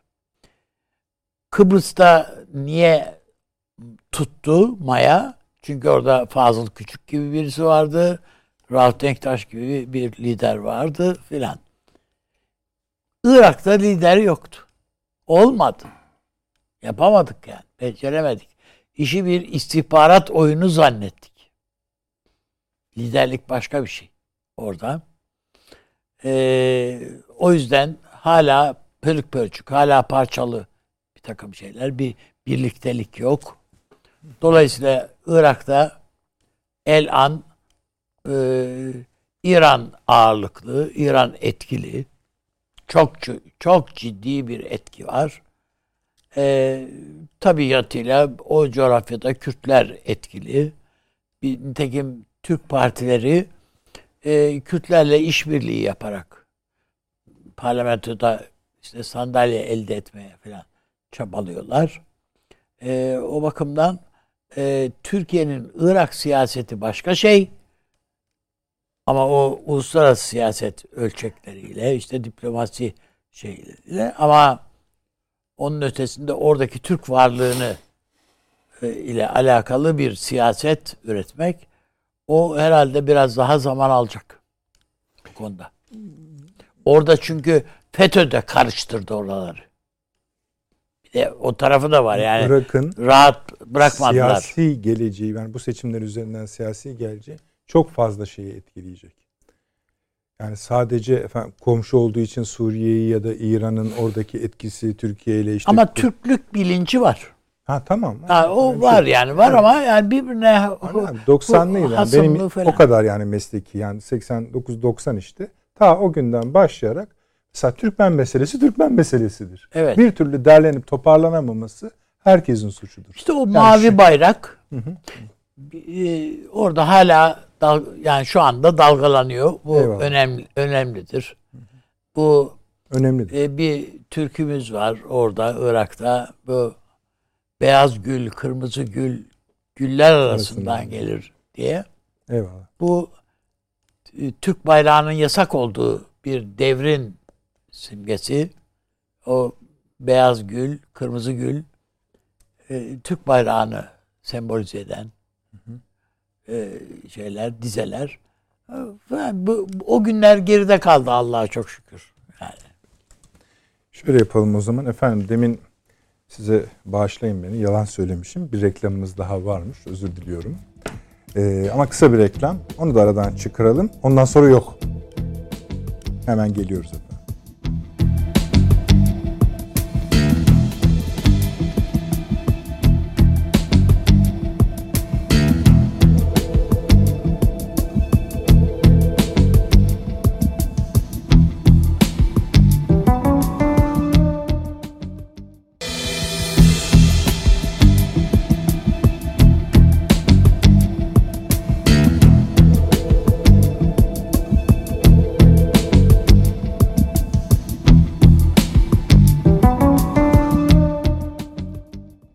Haritaya bakarken Türkiye'nin sol kısmını konuştuk. Normalde işte sırtınızı verir misiniz onu bilmiyoruz. O coğrafya meselelerinde dikkatli olmak lazım biliyorsunuz. Yani batı kısmını, parantezin batı kısmını konuştuk.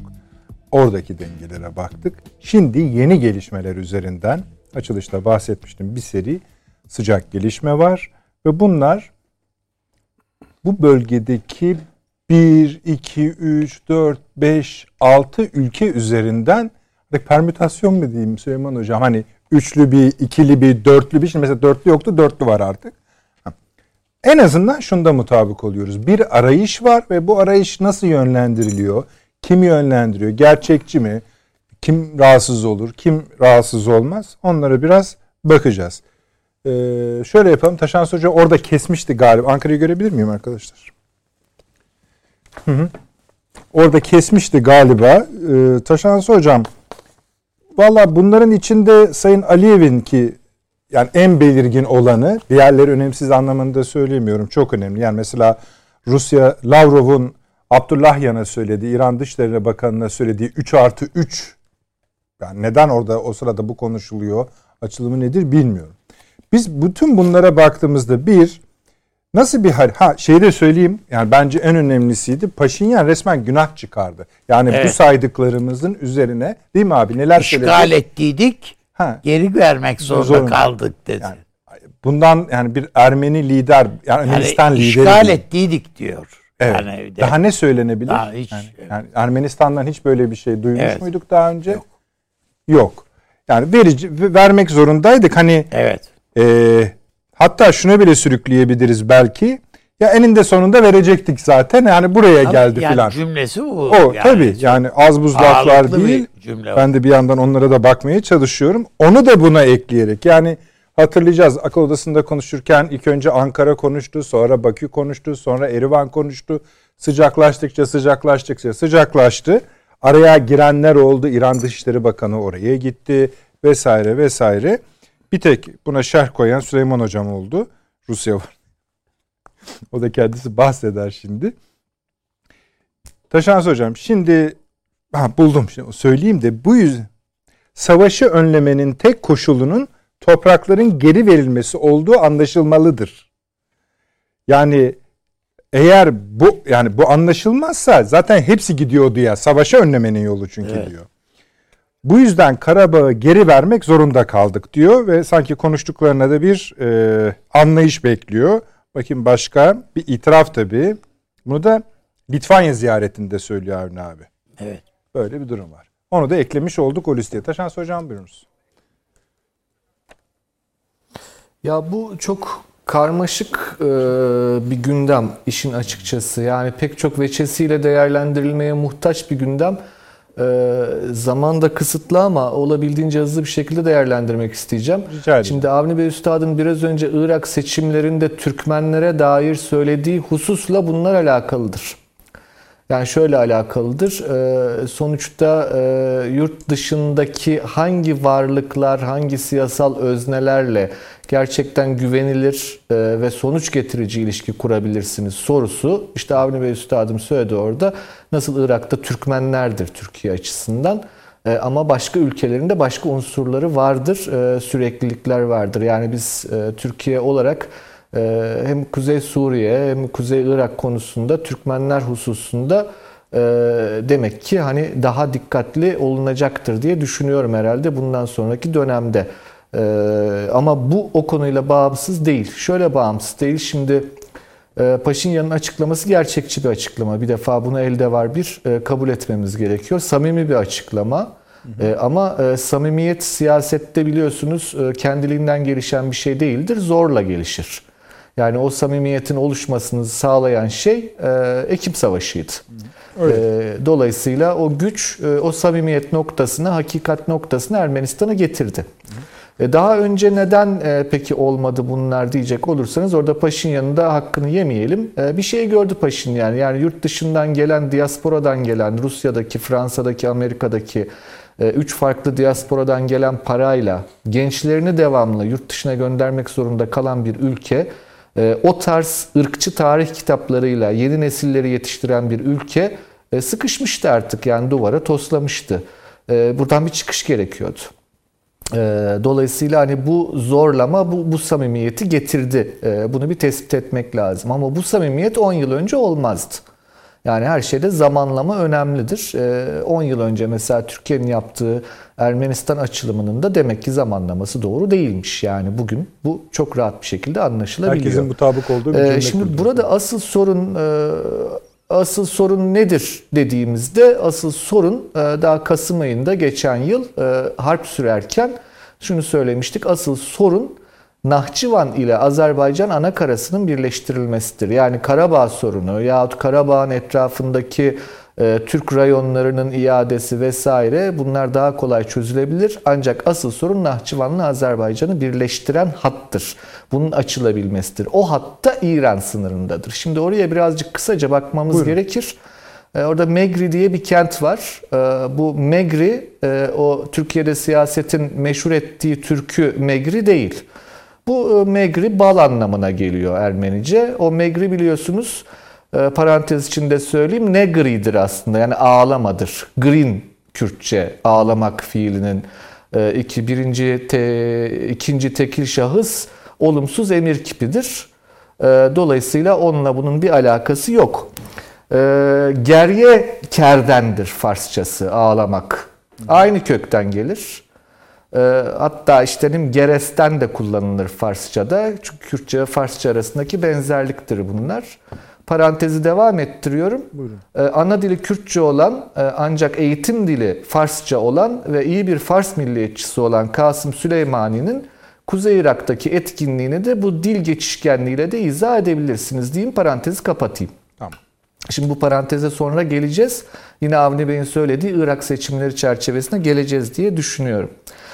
Ee, bu, bu bölgedeki bu e, etnik geçişkenlikler, dil geçişkenliklerini iyi bilmek, iyi takip etmek gerekiyor. Bu Megri dedik işte kent. Bölgenin adı ise Zengezor'dur. Zengezor çeşit çeşit şey var, e, rivayet var hakkında. Bunun e, Zagatzor diye bir rahibin adından geliyor olduğu söyleniyor Ermeniler tarafından ama büyük ihtimalle Zengezur zur e, şey demek, vadi demek Farsça. E, vadi çanı. Yani vadinin içinde bir manastır var büyük ihtimalle. Oradan alıyor adını. Zengezur bölgesi bir şekilde bağlantı kurmak durumunda. Buna dair 1992 yılında rahmetli Özal'ın Baba Bush'la bir görüşmesi vardır. Nusret Kandemir'in de bulunduğu toplantıda takas tavsiye ediyor rahmetli Özal. Diyor ki Karabağ'ın nüfusunun bir kısmı Ermeni, oradan belli bir toprak verilebilir. E, Ermenistan'a ancak e, Zengezur bölgesinden Megri üzerinden bir hatla e, Nahçıvan ile Azerbaycan anakarası birleştirilsin. Hatta Baba Bush'un sorusu da manidardır orada. Diyor ki oradaki Ermenileri ne yapacağız peki? Özal'ın verdiği cevap da şudur. Takribi 50 bin Ermeni yaşıyor. Ve onlar da zaten deporte edilir, yerleri değiştirilir. Yani çok büyük bir sorun değildir gerçekten. Orada da sıkıntı İran'dı. Hatta 1999'da eğer yanlış hatırlamıyorsam Senatör Goebel e, bunu planlaştırıyor yeniden 1999 yılında Kafkasya'da sorunların çözümü için. E, böyle birkaç plan vardır ama asıl mevzu budur. Şimdi bu mevzu kimi ilgilendiriyor? İran'ı ilgilendiriyor. Çünkü İran'ın Ermenistan'la olan bağlantısının kopmasından kaygılanıyor İran. Çünkü e, İran'ın da Kafkasya'ya dair hedefleri var, amaçları var, rahatsızlıkları, kaygıları var.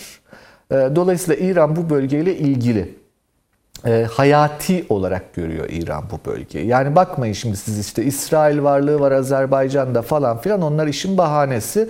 E gidip mesela İran Dışişleri Bakanı Rus Dışişleri Bakanı'na bölgede İsrail var demiş. Yani hakikaten İran diplomasisi başarılı bir diplomasidir. E bu kadar anlamsız bir cümle, anlamsız bir yerde olduğu için yani Lavrov'a İsrail var demek son derece anlamsız bir cümle bugünkü Rus-İsrail ilişkilerini düşündüğünüzde. Ama orada mevzu şu ben bu durumdan rahatsızım diyor İran. Ben bu durumdan dışlanmak istemiyorum. Lavrov da cevaben diyor ki gel bak diyor Sayın Erdoğan da söyledi bunu 3 artı 3 yapalım. Yani 3 Kafkas ülkesi artı komşu olan 3 büyük ülke.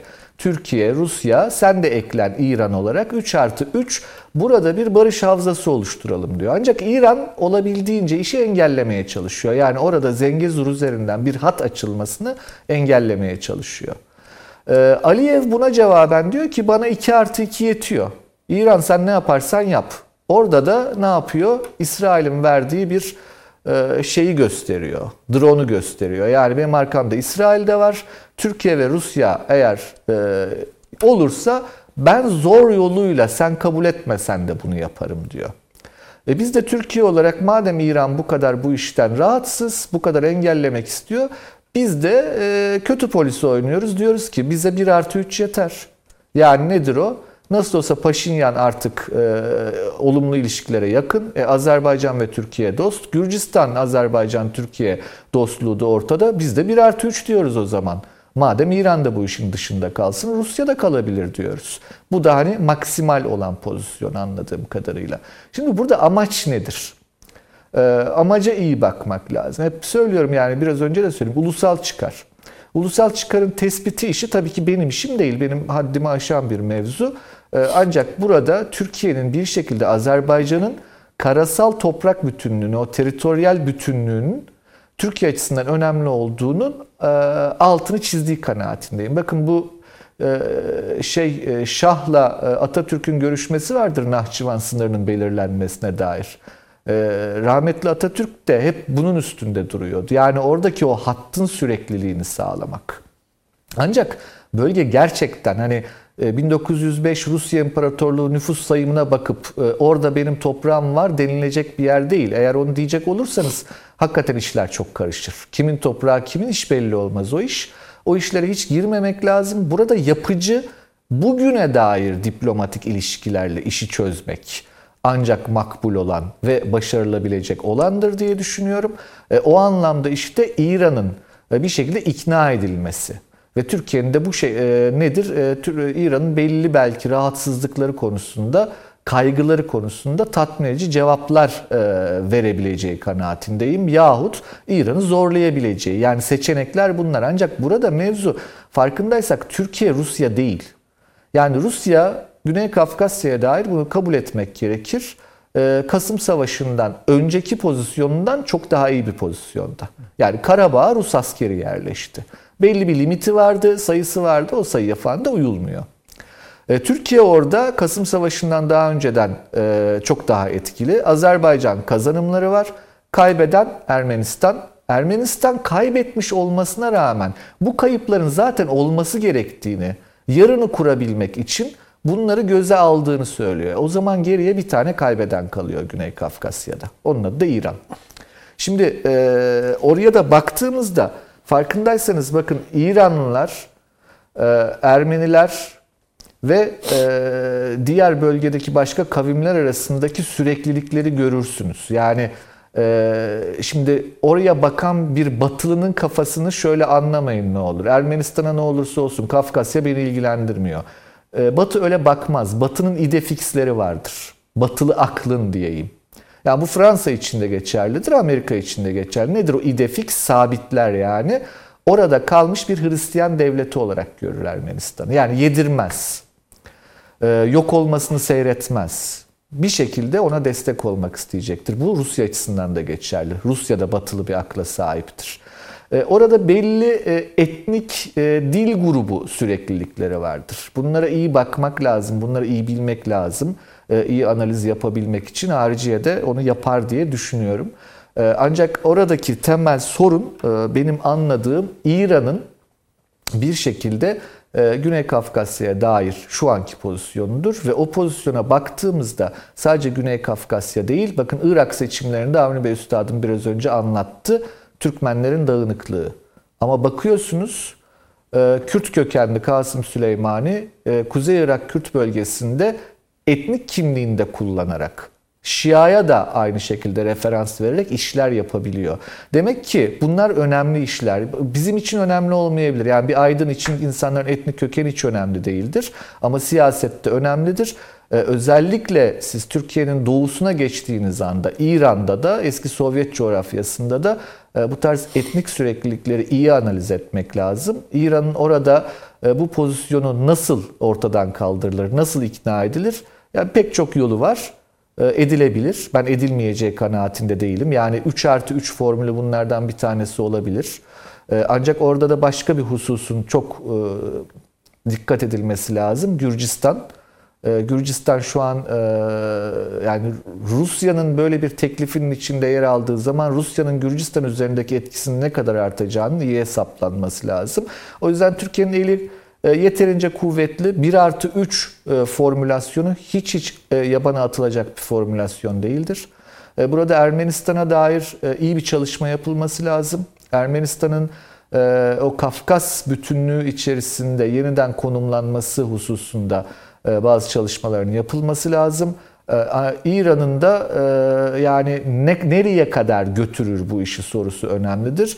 E, Valla kaygı verici şeyler olduğunu söylemek lazım. Mesela koronayı bahane ederek Türkiye ile sınırları kapatması yahut Azerbaycan'ın sivil uçaklarının Nahçıvan'a giderken İran hava sahasını kullanmasına izin vermemesi ama buna cevaben olan şey çok ilginç. Dün Ermenistan kendi hava sahasını Azerbaycan uçaklarına evet, açtı. Doğru.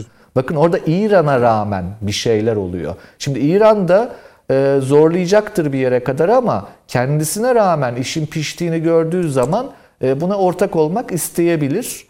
E, çünkü yani e, şunu unutmamak lazım. Güney Azerbaycan hususu İran için gerçekten kritik bir husustur. Yani öyle işte bizde çok söylenir efendim Türkler orada Türk bilinci yok. Olur mu öyle şey? Gayet de var. Neden olmasın? İran'ın da hani hmm. bu konuda o hassasiyetlerinin sınırlarının iyi ölçülmesi lazım. Yani İran'da bir de bazen e, şey vardır, taruf diye bir kavram vardır. Bunu anlatayım. Taruf bütün Aryan kültürlerde vardır aslında. Afganistan'da da var. Taruf şu demek. E, istemeden teklif etmek. Yani mesela şey der, aa benim arabamı çok mu beğendin? Al bir kullan. Aslında vermiyordur o. Yani onu İranlı bilir der ki ha teşekkür ederim öyle bir kültürdür. E, bazen de istemeden sert yapar. Yani e, sınırını aşacak şekilde ters bir taruftur o da.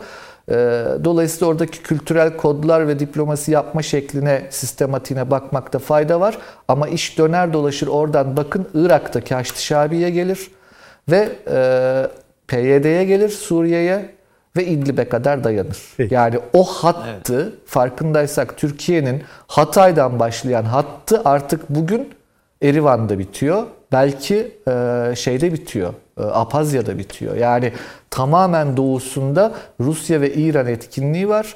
E, buradaki bu üç önemli güç gerçekten bir barış ortamı yaratabilir mi? Bu mümkün müdür?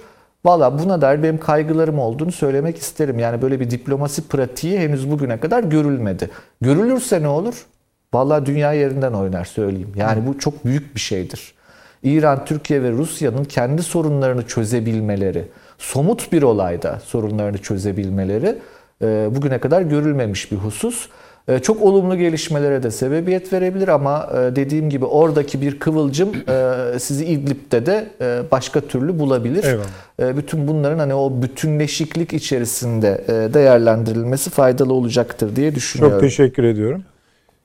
Yani bir de tek tek söylemeniz gayet de iyi oldu yani şeyler üzerinden 3 artı 3, 2 artı 2, 1 artı 3 Direkt 4 de var biliyorsunuz Sayın Aliyev'in söylediği.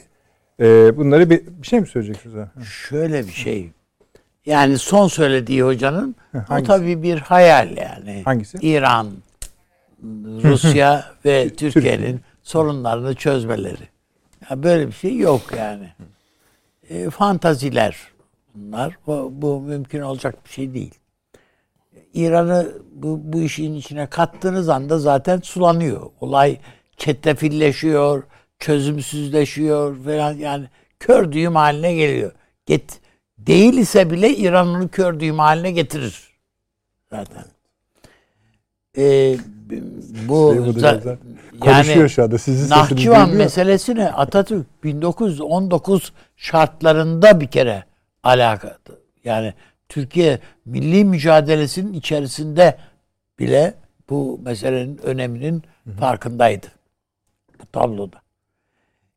Bir başka nokta bu Irak'ta evet liderlik yok olmadığı için bir sıkıntılandık ama mesela şimdi diyelim ki Necdet Koçak'ın adını burada bir parka veremedik.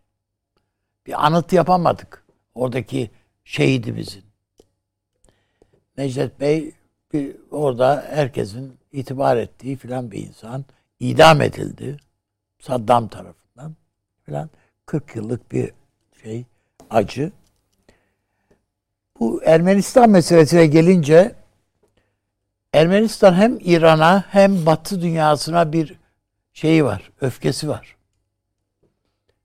Yani İran da hem gaza getirdiler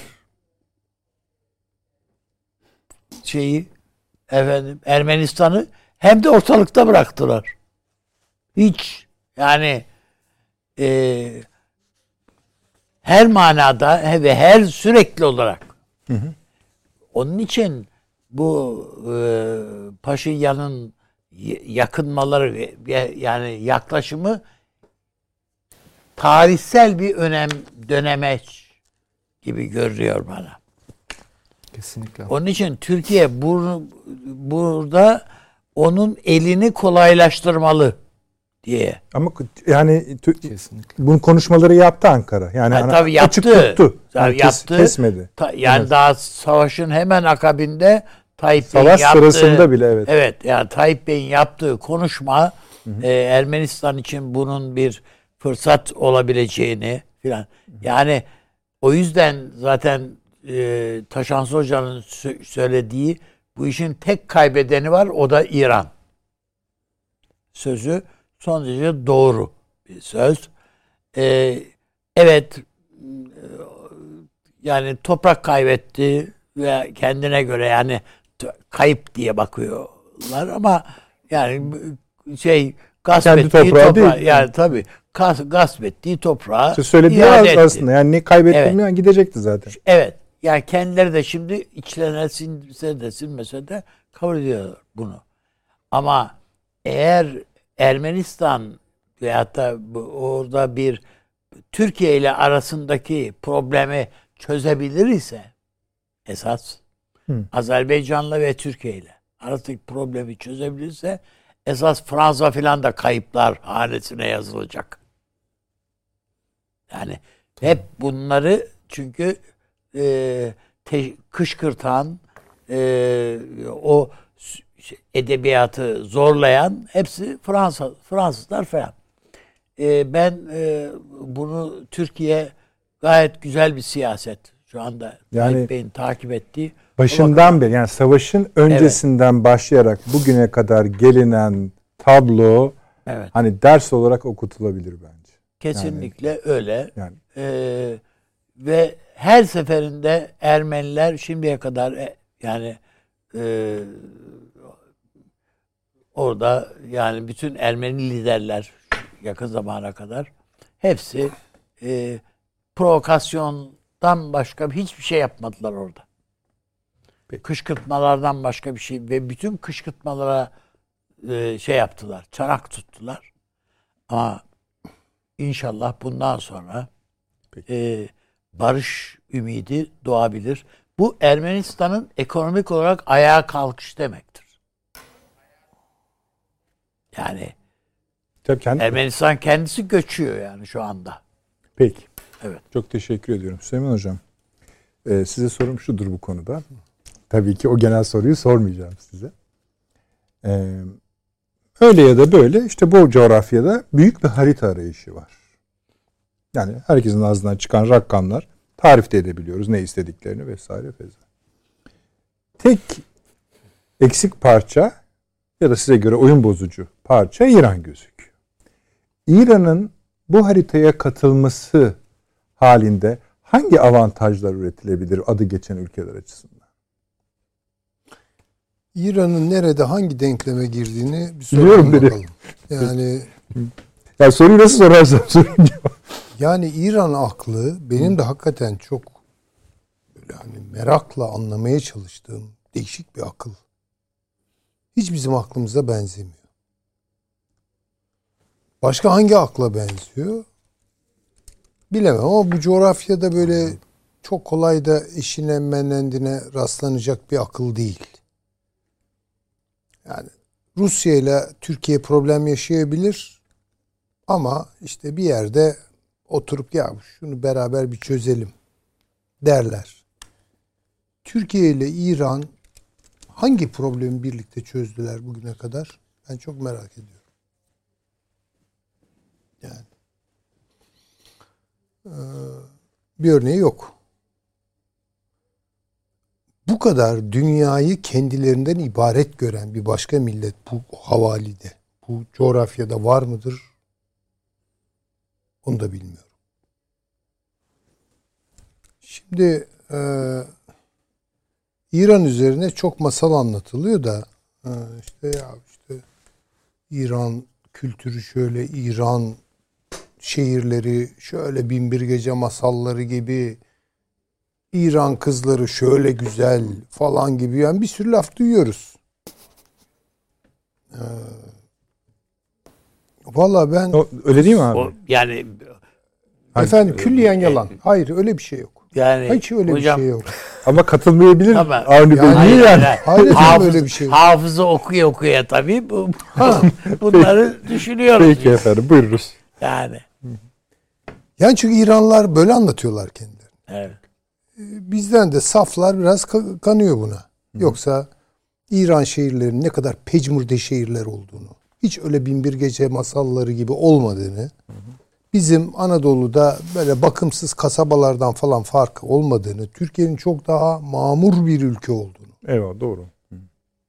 Kesinlikle.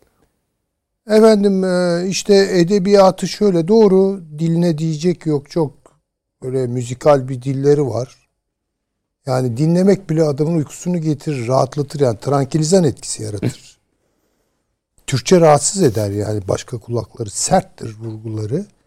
Hele başka ağızlarla konuşulur ama İstanbul ağzı onu biraz yumuşatmıştır filan. Müthiş şiir biliyorlar.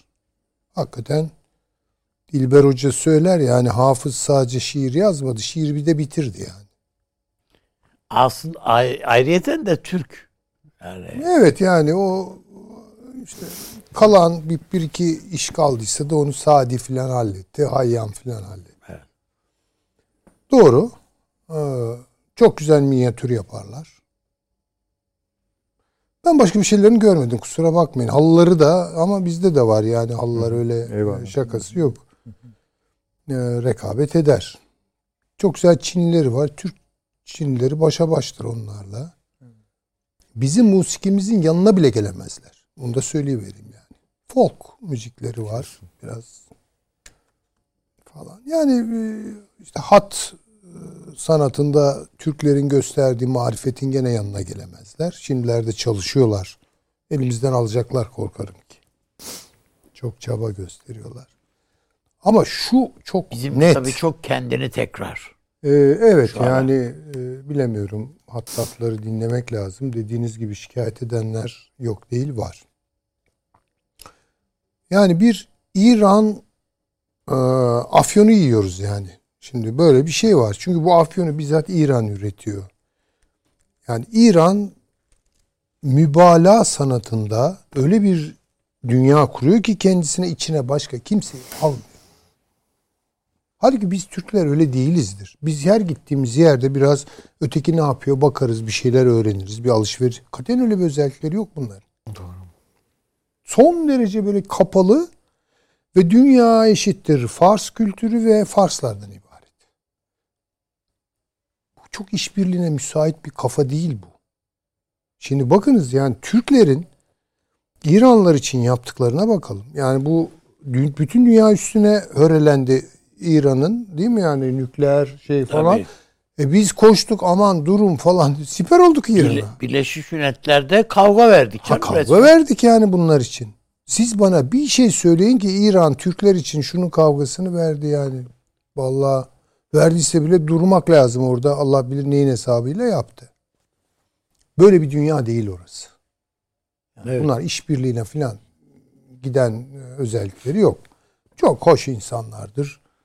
Zevklidirler filan. Yani tamam onlara bir şey demiyorum. Saygı da duyuyoruz komşu olarak. Türk gibi düşünmezler bunlar. Bir Türk aklı varsa var ki bence var.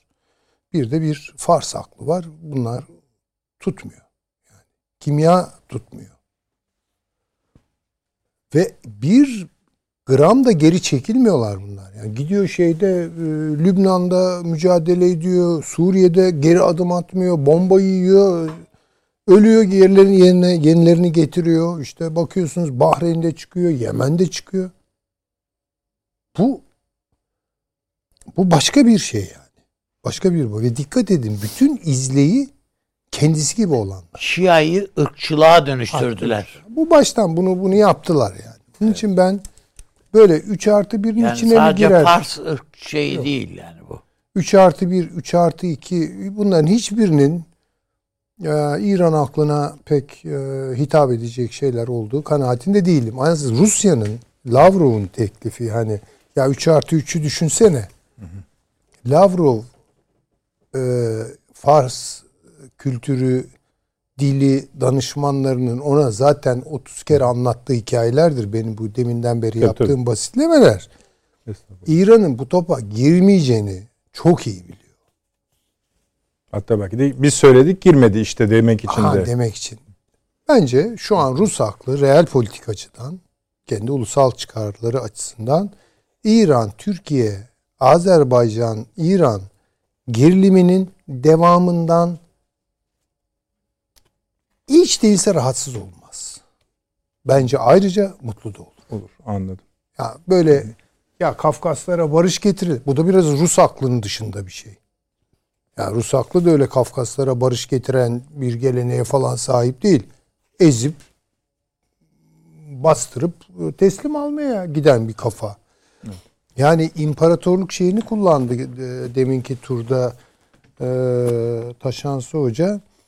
E, imparatorluğa böyle işte şey gibi bakmamak gerekir. Hani büyük bir siyasal organizasyon, cesametli, iri kıyım bir şey falan.